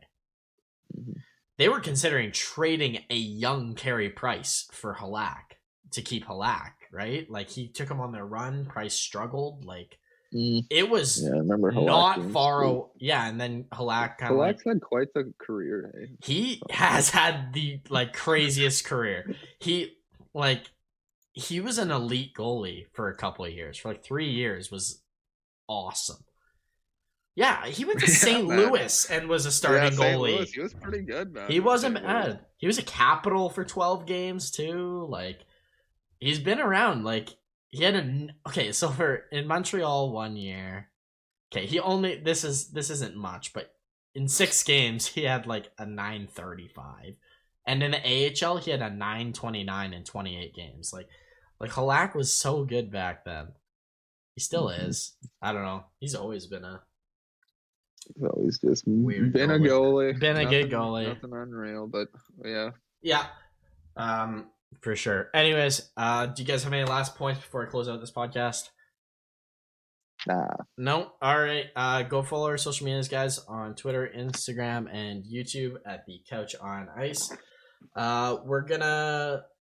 Chase and I have a lot of video ideas. We're for the YouTube channel, so we're gonna get that going in the next couple weeks, month or so. Um, we're at least recording, starting to record stuff, and eventually we'll start posting it. Uh, so stay tuned for that. Um, other than that, have a good week watching puck and uh, email us. Let us know what you guys think about the Jack Eichel trade. How about that? Other than that, we'll catch you guys next week. Bye, guys.